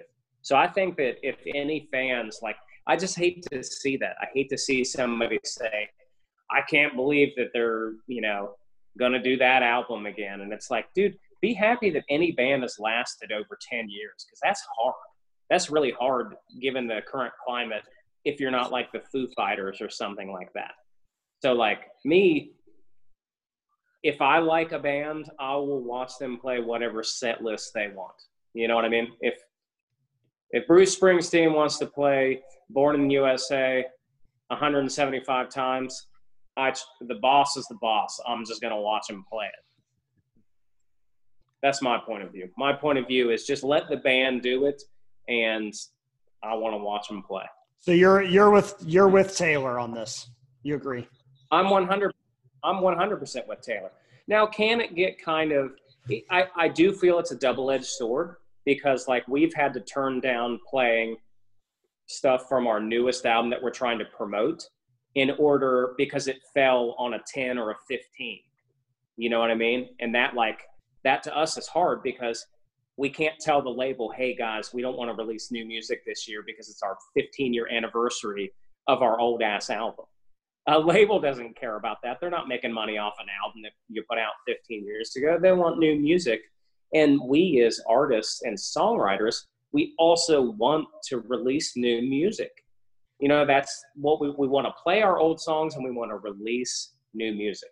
So that's one of the things that we always tell our fans is that when, when we're doing a ten or fifteen year anniversary tour, like this year right now, this is the fifteen year anniversary of If Only You Were Lonely. So next year it's like, what can we do? Can we release new music or do we play If Only You Were Lonely? You know, like, what's the band supposed to do? Um, it's just tough. And it's like, it's tough enough for us to do, to decide for our fans. And then it's really hard when people are like yelling at you on the internet saying you're cash grabbing. That's just tough. I've got a theory about that. I think the people saying you're a cash grabber don't like your band. But they did see the thing that was posted about it on yeah, the internet. Why, you know what I mean? They, yeah, why are they even talking about it, though? Because we're in the age of yakking. That's why. That's it. that's, yeah. that's it. Oh, hey, I'm doing nothing right now, and I'm looking at this. I might as well let my voice be heard or whatever. I'm just. And I just want to make you feel bad. Yeah, yeah. yeah. So I, I love Taylor's response. Taylor's response yeah. is exactly, I think that's how a fan should be thinking. How can I see my favorite band play? Like right. that, more than that. How can I keep them alive? How can I keep them creating new music? That's what I would think about. If I could get the Smashing Pumpkins to become the damn Smashing Pumpkins again, I will do it. Billy, get it together. I want to hear you sound. This is nostalgia talking. This is pure nostalgia talking. I want to hear Siamese Dream again. Let me it's, have it. It is one of those things where the, the anonymity of the internet allows you to comment on everything, not, not anything, everything Every- that you could possibly comment on. And there's no repercussions. And the moment you hit enter, you forgot what you even commented on anyway, and you've moved on. So now it's on to the next one. And then now it's more, yeah. it's more, here we go. We're going like it's, you'll see something you like and you type love that, or just double tap it. Cause that's easier, which is ridiculous. And then the next thing you they, see something you don't like and you go, oh, I'm going to let my voice be heard here. And then. Yeah. And I think people like they get that adrenaline rush and that stress rush on arguing on the internet. So like people try to say stuff that they would never say to somebody. Yeah. Um, You know, like you would never, if we were in a meet and greet line, let's say that we were in a V I P meet and greet line, none of those people would be like, I can't believe that you're playing a ten year anniversary set. Uh, you know, like that's such a cash grab. I can't believe you're trying to rip your fans off like that. They would shake your hand and be like, hey, this is super cool that you're doing this. But those people that would say that would not be at the show. Yeah. They forgot there was even a show. They forgot there was even a show happening. They just saw it one time on the internet while they were shitting or something. They're not. They're they're not going to anything. The people that are excited to be at the show are excited to be at the show, and the people that are not at the show are online talking shit about something else. But I think that I think that's the problem. Is like we come from the in between generation, and it's like we look at comments and we care, and it kind of bums us out. Or we, you know, we used to. Uh, now we're like, who cares? But like Guns N' Roses wasn't doing that. They weren't worried. Yeah, they weren't worried about shit. You come to the show or you don't because I'm partying. Yeah. Whether you want to be here or not, I'm going to be partying. I'm cooler. Kevin also said something in the chat, and he's right, uh, that I can't find it, so I'm going to summarize. Oh, yeah, okay. My thing is I love anniversary tours because you hear songs from those albums and the band that the band doesn't normally play, which yeah. that is accurate. There, yeah. I bet you we played two-thirds of Silence and Black and White for the first time when we did the tour. Yeah. Like, I bet we'd only play four or five songs off that, maybe ever. Yep. And that it is. It is. It's a time for deep cuts. It is a, for songs that you remember listening to the entire album, those are your times to hear those songs. So to me, like I said, you know, like I, I want to hear bands just be able to do what they can do. You know, I choose whatever the band wants to do, I'm totally good with. Um, Yeah. Well, I think for it's, us, it's, too, it's like such a thing now that it's just so commonplace to do anniversary tours. I don't think people realize that the kind of thoughts we put into it when we do it, like when we're doing, for example, we just did the fifteenth anniversary for Silence. We played so many songs. Like we played Silence and we would rip through it and, and go as fast as we could. So we knew that we'd still have like forty minutes left over to play a bunch of other songs yeah. for our fans, you know? Um, yeah. So, so that's that, like, yeah, it was uh, eleven. Silence is eleven songs, and yeah. then we put another nine, I think, to make it a twenty-song set list. Yeah. But those those are basically six songs that we would have never played. Mm-hmm. So you know, it made our our set list twenty because we we want to give our fans everything, and then we also want to give people who like our new music everything, and we also need to treat the band as a great outlet for us personally and emotionally to play new songs. Yeah. But also like when we did like a headliner that wasn't like a U S headliner that wasn't an anniversary tour, like the, the tour we did with Listener, I remember the conversation with making that set list. And we definitely said, well, we just did Silence and then Lonely. Um, let's just do whatever we want on this tour. And we played a lot of songs on that tour, and it was like a lot of newer songs. I think it was the bad, it was the first tour for Bad Frequencies. We played yeah, we like played, five new songs. Yeah, I think we played five Bad Frequency songs. We and, played like Fragile songs. Future songs, Skeleton yeah. songs. Yeah. Crystal just read in the chat. I love this. Is really cool. I really like this. She said, "I think it also depends on the band. You grew up with a band and aged with them as they progressed as a band, and you grew as a person." You stayed a fan of the band for a reason because that band grew up with you. Reunion tours are almost like looking through an old pho- through old photo albums, remembering the good times, the bad times, and the new times yet to come. I think that's pretty much it. Yeah, that's and those great. Reunion tours are like great bookmarks for like, mm-hmm. we are going to play a show of this time in your life, whatever, and this time is decided by you. So it's kind of, it's perfect. But yeah, what she wrote is like perfect. That's exactly yeah. what it is. Yeah, that's a good way to put it. Um, Okay, so I think it's time for us to do our second commercial skit.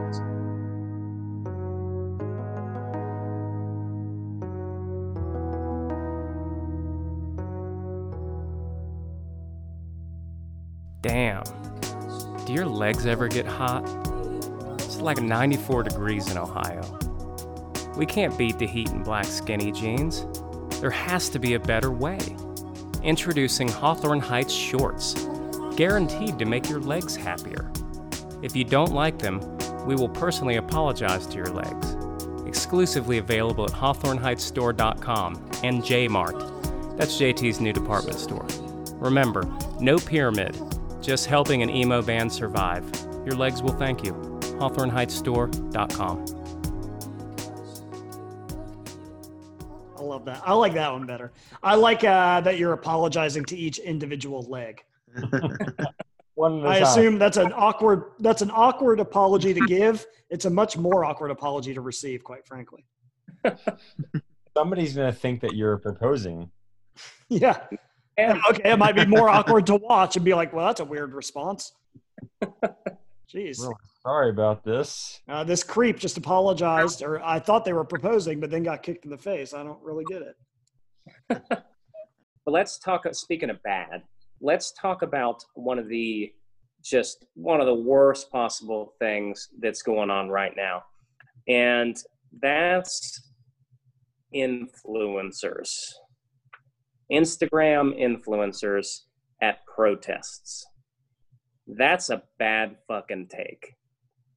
That is absolutely a bad take. Yeah. Try, trying to wear like cool looking outfits, um, and like having real professional cameras, like while some important shit's going on in the world right now, and you are trying to capture some sort of fame off of it.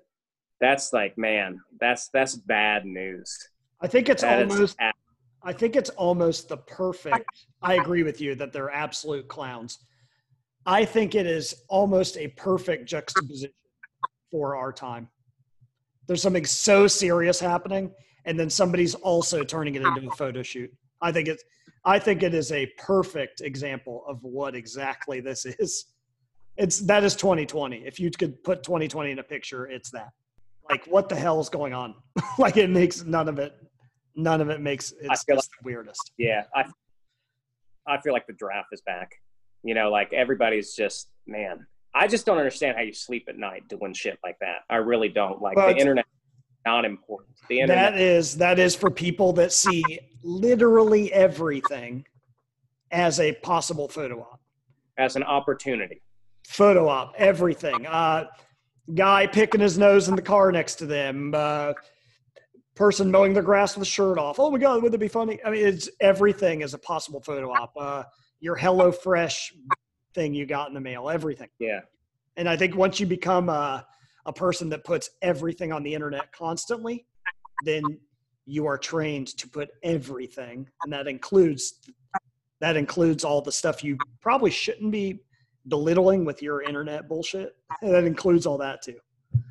Yeah, I agree. Yeah. So this section, once we get digging deeper into having a couple of episodes, you'll start to understand it. But this section is called Look at This Clown. And uh, it's basically something dumb I saw on the internet. I'm not trying to bully anybody, but uh, when people are doing like just such just bad takes, I just, I think that it needs to be talked about. Uh, I'm not trying to make them feel bad, but influencers at protest is, that's, a, that's fucking low. Come the fuck on, man. Have a heartbeat. Have a heartbeat. I think that is, I think that's a disconnect with reality that those people have. It, it is. It absolutely is. Yeah. And, and, you know, I don't want to tear anybody down, but we have to do better than we're doing because that is just, that is so fucking, that's such a bad take. Uh, for everybody out there, if you want to see some of this, which I do, because I, I, I, I like talking shit on the show, but I also like watching the show. Um, But Influencers in the Wild is a wonderful Instagram. If you want to, if you ever thought you saw someone taking a picture of themselves and you wish you could take a picture of them taking a picture of themselves, it's an Instagram solely for that. Oh my God. It is, I can't, it is beautiful. It's so I, good. I don't know why we haven't talked about this before. Uh, I feel like you should have, I feel like you're a shitty friend. I feel like you earned, hey. How, been looking at this and I haven't been looking at this. Tell me that. All the stuff we a share year, in our group text. How have you never sent this over? A year, probably. But here's you the good news. And for a year. I feel yeah, like here, I don't even know you anymore. But here's the good news. Here's the good news. Now you have such a back catalog to look at. That's true. Yeah, I, I guess mean, it is, is. It's constant. Maybe not a year. I don't think it's a year old. Uh, the guy who runs his name is Tank. He's awesome. Uh, but I love a good Tank. Go look at it. It's great. People. People just send him pictures of or videos of people taking videos for the internet. So if you've ever, if you've ever wanted to, to watch somebody film themselves at a beach, you get to watch them set up their little camera and then do their little pose, and the, it's great. I want. I, I honestly want to know, like, who watches, like, who are they influencing? That's the worst part. Is the people who like. Look at that and and the the kids that are like, I want to be, if I could just do that, if I could just be like that person. Like, I can't imagine wanting to take advantage of such opportunity. I don't, like, I, I bet you, I would I would almost guarantee you most of the people on Influencers in the Wild, well, this might be sadder for all I know, but I think they want to be influencers. I'm not sure they're influencers, which yeah. might be worse. Yeah. Which might be worse. But That's it true. is like, it is that influencer culture. Like, it's just that.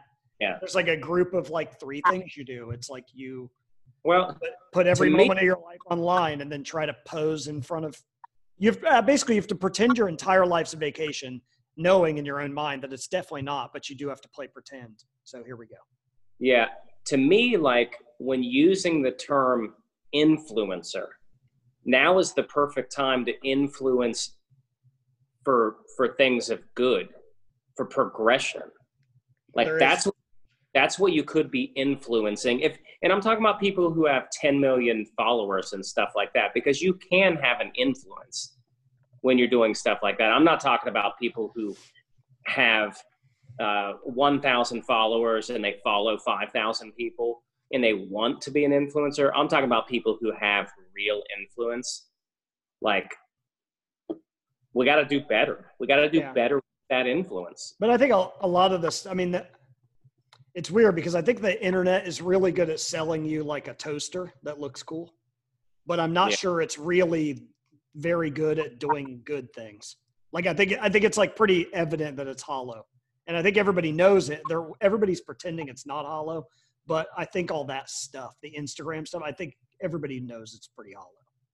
Yeah. So I think the good, it almost comes off as like weird if it's just a good thing on Instagram. It's just like, I mean, even somebody trying to do good and then tomorrow they're back to posting a picture of them on top of a palm tree or something. It just comes off as dumb. Like, all of it is just weird. Yeah. It, man, I hate it. I, I don't know it. what, I would love to see the psychology of what, of what that has done to probably younger people in general. I'd love to see what that has done to the mind of staring at that all day and seeing yeah. everyone but you on vacation twenty-four seven. Yeah. You know, I'm pretty thankful my daughter doesn't really look at the internet for those reasons. Like, she, you know what I mean? She doesn't look at it and, and think all these people have, have it so much better than me, you know, like, and I'm thankful for that, because that would be, those are, those are really tough conversations to have with mm-hmm. kids. Yeah. But that, she might be thinking that, I mean, she might subconsciously be thinking, I mean, you don't know, it's weird. Nobody really knows what this is going to do, you know? Yeah. Yeah. Like, it could it be is, like, why am I, why am I the only one eating mac and cheese for dinner and everybody else is always at five-star restaurants? Like, nobody, nobody thinks of that, but that might be like something over the course of time. Every day, everybody's out to eat except for yeah. me. Mom, c- can we have lobster tonight? Yeah, right, exactly. Ever, I see everybody eating lobster tonight. You know what's what's uh, crazy is um, my niece who lives with us uh, is awesome. She's such a sweet girl. And, and last summer she was getting to go. She's like into that stuff, into like watching makeup tutorials and like stuff like that. And they, her family was going out to California for the first time. And uh, she was like, I was like, you know, what are the places that you want to see? Well, I want to go to uh, Phil's Coffee on Melrose, and I want to go to this other place. And I was like, Phil's Coffee? Why do you want to go there? And I was like, that place sucks. And she was like, well, this guy that I follow is always like hanging out there and stuff. And I'm like, whoa. Yeah. Oh, the yeah. world. Like a world that I didn't know anything about. I thought she she wanted to go to a coffee place because, and I was like, I was going to tell her, well, these are the cooler coffee places right. that are better. She has no interest in the yeah. cooler. She's yeah. like, I this guy at a place called Phil's with a Z, by the way. I yeah. saw this. I saw this guy at Phil's Coffee. I want to fly across yeah. the country to see where this guy goes and gets his coffee. Yeah, great. But, vegan donuts. Poppy, did you just influence us to go, Poppy? I I was going while you guys were recording. I love, but see right there, right there, you're somebody in her life that was about to influence. Yeah. Too late. You missed it. You didn't even know it came. You missed it.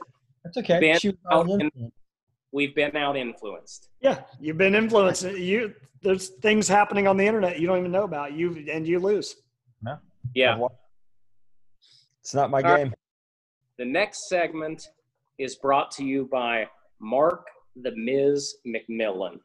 Well, I feel like we've been dropping all this knowledge on facts about Hawthorne Heights lately between the podcast and the homeschool. Uh, I feel like we need to unfact some things. So there's some misconceptions that I've noticed over the last ten years of playing in the band of things that people think about Hawthorne Heights that aren't necessarily true. So we're going to start a section called Hawthorne Heights Has Never. So tonight on episode one of the podcast, I'm going to start it out with Hawthorne Heights never had a song called To Write Love on Her Arms. I think, I think maybe, I don't know, ten years ago is when I started seeing it on the yeah. internet, or ten to twelve years ago. And we we were getting tagged in all these like lyric videos. I think if you, if you put it in Google, it pulls up a bunch of like lyric sites and stuff and YouTube lyric videos for yeah. our song, our song To Write Love on Her Arms. That song was actually by a band called Between the Trees. It was never by Hawthorne Heights. Yeah. I don't know if a, that was a LimeWire situation where one person put her name in wrong and it just spread like crazy or something. Or... Yeah. And it's a song called The Way She Feels, I believe is the actual title, but people call it To Write Love on Her Arms. And this was happening, um, you know, like when To Write Love on Her Arms really uh, popped off. And like we were the organization, yeah, yeah. It, yeah, we were associated with it, so that would have been around uh, two thousand seven, yeah, yeah, eight, something like that. And then, but like people would come up and like they would come up to me and they would be like, "How come you guys don't ever play that song, man? That's such a powerful song." And I'd be like, "What? Which one are you talking about?" And they'd be like, "That To Write Love on Her Arms song," and I'd be like. And it would confuse me because we had dealt with To Write Love on Our Arms and did some stuff for the organization. So I just thought that they were talking about like a song of ours that they were assuming was about maybe depression and self-harm or something like that. And then somebody actually told me the name of the song. And I was like, we don't have a song called that. And they were like, yeah, you do. It's off, you know, this album. And I was like, nah. I know the songs that we've written, we do. We definitely do not have that song. So we did some research, found out it was by a band called Between the Trees, who we'd heard of before. We listened to the song, and the song sounds nothing like us, by the way. It sounds like, I don't know, like a summer dashboard confessional type anthem. Um, but yeah, it just comes to find out it was probably a LimeWire situation where yeah. somebody put Hawthorne Heights on a song called To Write Love on Her Arms, and the rest is history. We, that's not us, man. That is not us whatsoever. Okay. Not as often anymore, but we still every now and then get tagged on something online, like one of our yeah. social tags about that song. I've got to do something right now. What you got? Okay, Bia, you're coming on. What's up? Can you hear me? And can I hear you? I think I'm asking you to unmute. Maybe? Perfect. Got it. Okay. So in the chat, you said you did not know what LimeWire was. Never heard of it in my life. I need you to tell me what you think it might be. Hmm. Is this some kind of a, like, music listening site or something? Okay. Sometimes. Like Groove Shark or something? I don't know what that is. Are we oh, playing okay. the Are we playing the same game? Groove Shark. Yeah, you uh, can, like, look up music and listen to it and stuff. Okay. Oh, okay. Yeah. Give me, give me more of what you think it might be. What do you? Mm. I really wanted you to say it was like a grocery app or something. Grocery app? No. I don't know. Can you like buy music off of there or something? Actually, I'm glad you said that. Actually, the exact opposite of that. What? Everything's free on LimeWire. You illegally, oh. we illegally download music from bands. Is oh what my you do. Gosh, that's awful. And Very I mean, Napster-ish. Music. Yeah, you could just you could just go on there, and it was called seeding. I could have music on my computer, and you could get on LimeWire and seed it off of my computer. And technically, we didn't make a transaction, but you have the music, and I had the music. What? And that was legal? Well, not oh. exactly. Okay, I'm gonna. But, but when LimeWire's servers are in are in like a country you've never heard of, eh, who's really gonna? So that was, uh, there was like LimeWire, there was Napster, there was all these seeding websites. So, but I, I wanted to see what you thought it was based on name alone. And I'm glad that, uh, I'm glad that it happened. And I'm glad the chat didn't tell you what it was, because that was fun. Okay, thank you. Yes. Uh, thank you. I love the answer. Is it somewhere you can buy music? Actually, definitely not. It's the reason you can't buy music anymore. Yeah, it's, yeah. The, it's uh, uh, basically like all those, um, they basically set the price of music to free, and now here we are. Turns out Lars was right. We should have been pissed all along. So you guys came up. My band, the Story Changes band, was a little— Give me a dollar. Give me a dollar. A little, little small time back then. But I was downloading everything and everything. How about you guys? Oh, yeah. Oh, yeah. Oh. No. I've never used any of that stuff in my life. And that's— Hi, mighty. That's one hundred percent accurate. Uh, but only because I never really, at that time period, I never really had a computer or anything. So, like, you know, like, I just didn't have any means. I just bought C Ds. I've got, I've got to pull Kevin in here. He's, we've got a story to hear. Kevin, Kevin had legal action brought on him. By Jimmy? Kevin, Kevin, you yes. must explain yourself. What happened? Um, so me and my uh, wife were getting ready to go on a vacation, and I decided to download Futures. And so I did. And a month later, I got a legal letter in the mail saying, "We have evidence that you have downloaded this uh, this album. By herewith, we we are not do not give you permission to download this. Please go to this website and give us your information so we can contact you about taking you to court." I'm like, uh, no. So what what happened? Um, I had my friend's dad, who was a lawyer, look at it. He said basically it was a scare tactic. Yeah. As long as I didn't go to that website, they couldn't actually tell who I was. But yeah, if I yeah. so much as typed in that address, I'd be getting soon taken to court. I love that, because there was there was that like scare for like a hot second where it was like, oh my God, you downloaded off of this? They're suing people for millions of dollars. I'm not still not sure it ever happened, but maybe once. Well, I think they, they wanted me to pay a penalty too, and it was like fifty bucks. Like, oh. Well, they wanted me to pay. I was supposed to pay the pay the penalty, and then it would be legal action after that if I went to the website. Gotcha.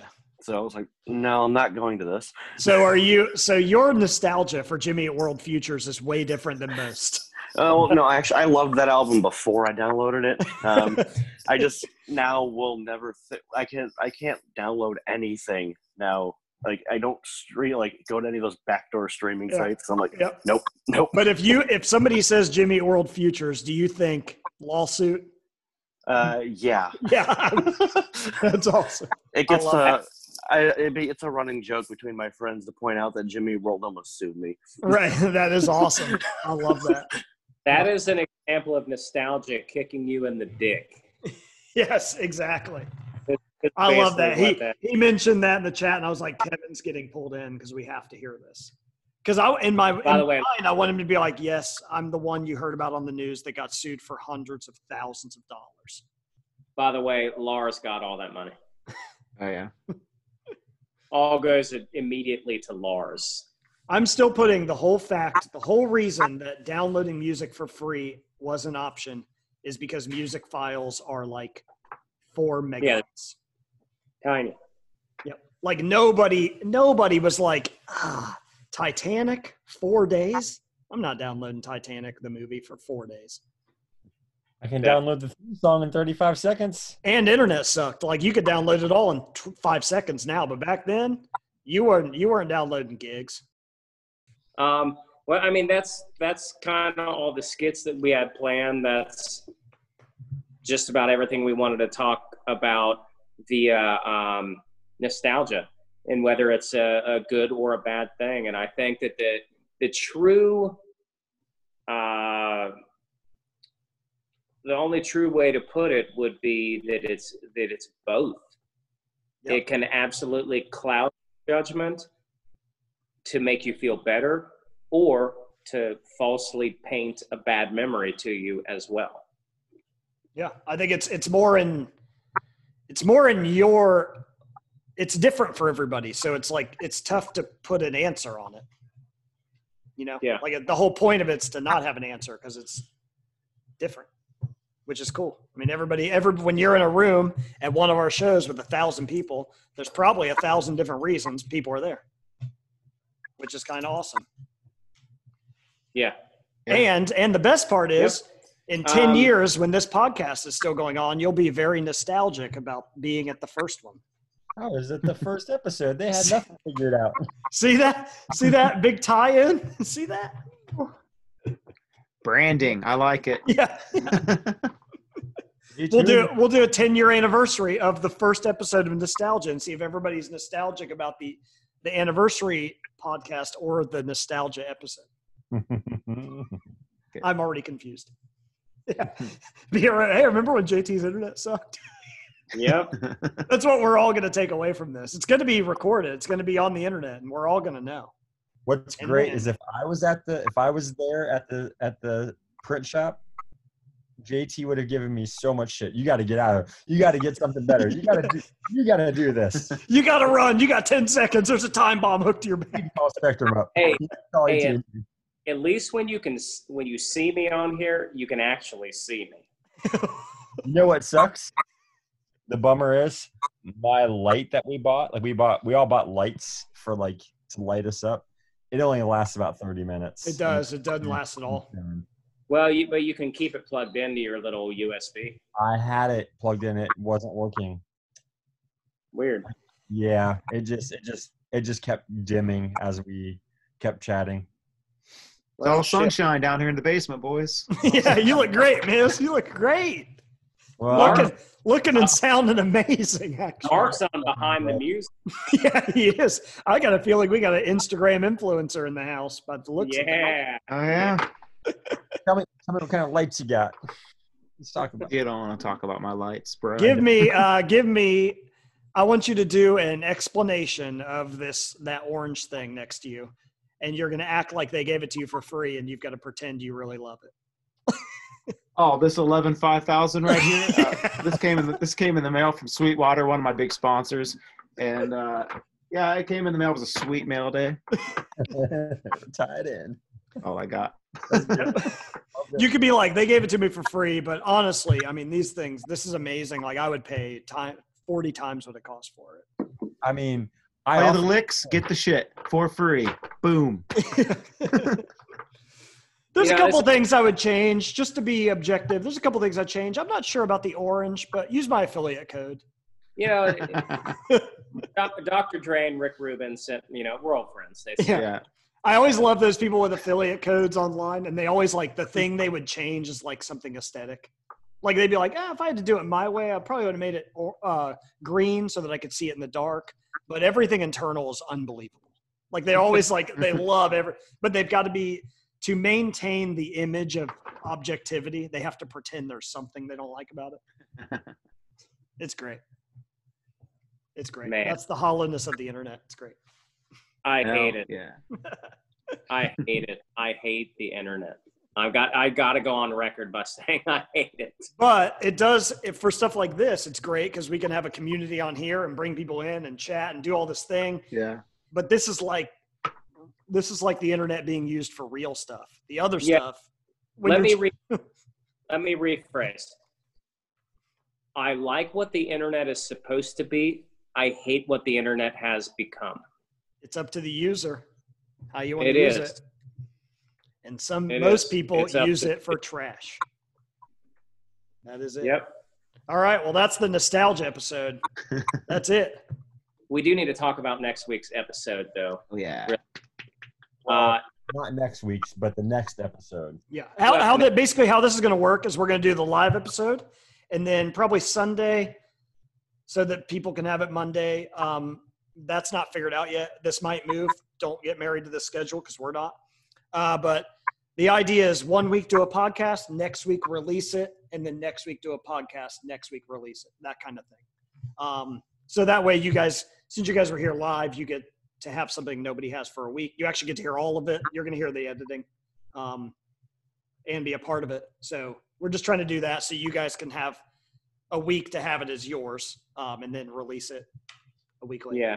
And, and you're going to hear, you're going to hear either Matt become like the Martin Scorsese of podcast editing, or you're going to go, I remember it being better than that.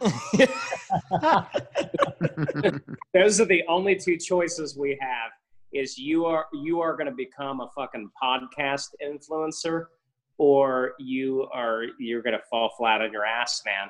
No, I, what I'm going to do is I'm going to edit out everything except your roboting. Good luck. This is going to be, it's going to be like seven minutes of just like, good luck. Um, yeah. So this is going to be fun. I promise you we will get better at it, but we have a lot of skits planned and a lot of like segments, and we want you guys to like understand kind of how it's going to roll out and everything like that. And that's the beauty of the video version of the podcast. And, uh, thank you guys for having the courage to like be thrown into the podcast as well. I know a lot of people are introverted people and that terrifies them. And uh, don't feel like you ever have to take part. If you just want to sit back and listen, uh, that's totally cool as well. But thank you to those who got popped in.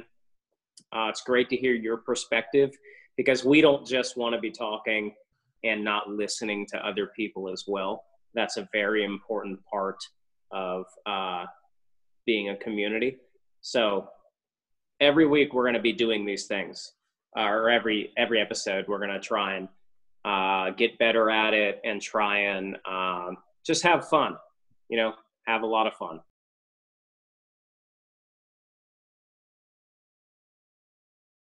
Yeah, our, our next episode is going to be about D I Y. The do-it-yourself mentality, um, about what it means for our culture and how we grew up and how it created hard work and how it affects everything that we do sixteen years later while being in a band, how we want creative control and how D I Y allows us to do that, and how it allows us to form this tightly knit fan community uh, that are constantly helping each other out. So the next episode of Hawthorne Heights uh, gets emotional. It's going to be about D I Y and what this music, like D I Y, D I Y basement hardcore means to us, what D I Y punk rock means to us, and how all of these emo and screamo bands also started off in basements and stuff like that. Um, so it's going to, it's going to be an absolute blast. And it's going to be, we'll, we'll definitely discuss how it's been able to keep us here for sixteen years. So be on the lookout for that. That'll be obviously after Matt edits this. Yep. Uh, so mate, after, there, I, there after I, after I do it myself, if you will. Yeah. And you know, we might have an award winner Maybe. in here, or we might have a new editor. I I'll tell know. you one thing. It's going to be the best and worst podcast I've ever edited. I can guarantee you that. that that's is the first, I, baby. Yeah, that's what I can guarantee you. When we when we used to have the old podcast, we'd hit record and it would just go up. This one, I'm going to try to try to do something different. That way, you guys here get a show. Then on a different one, you guys get the same show, but it's still different. And then those people get a show, but not this one. That way, I feel like it's a good way to have everybody get something different. And if you guys listen to it again, it won't be the same. But if you ain't first, you're first. If you ain't first, you're first. Exactly. Exactly. Awesome. All right. Well, well that's that. Thank, yeah. Thank you guys very much for tuning in to being uh, and being our first fans at the first ever video podcast. Um, we'll get this going, and it's going to be absolutely a blast. Thanks for being on the ride with us. Um, and let's all work together to be to live in a better place, and let's make sure we include every single person in that conversation. Uh, that's the most important thing. So thank you guys very much. I can't wait for you guys to hear the song, the theme song. I can't wait for you guys to hear the real versions of the commercials. And uh, I can't wait to hear a very professional version of what we just rambled on about. But one thing that we learned, fuck that giraffe. Get, get, get, get emotional. Get, get, get, get emotional. Get, get, get, get.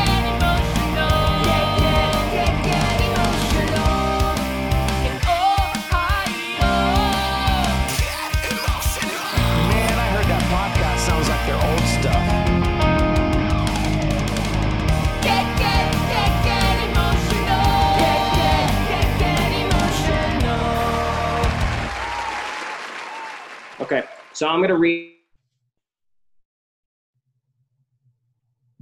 J T. J T. There he is. He's you back. are, you are Doctor Robotnik. Damn it.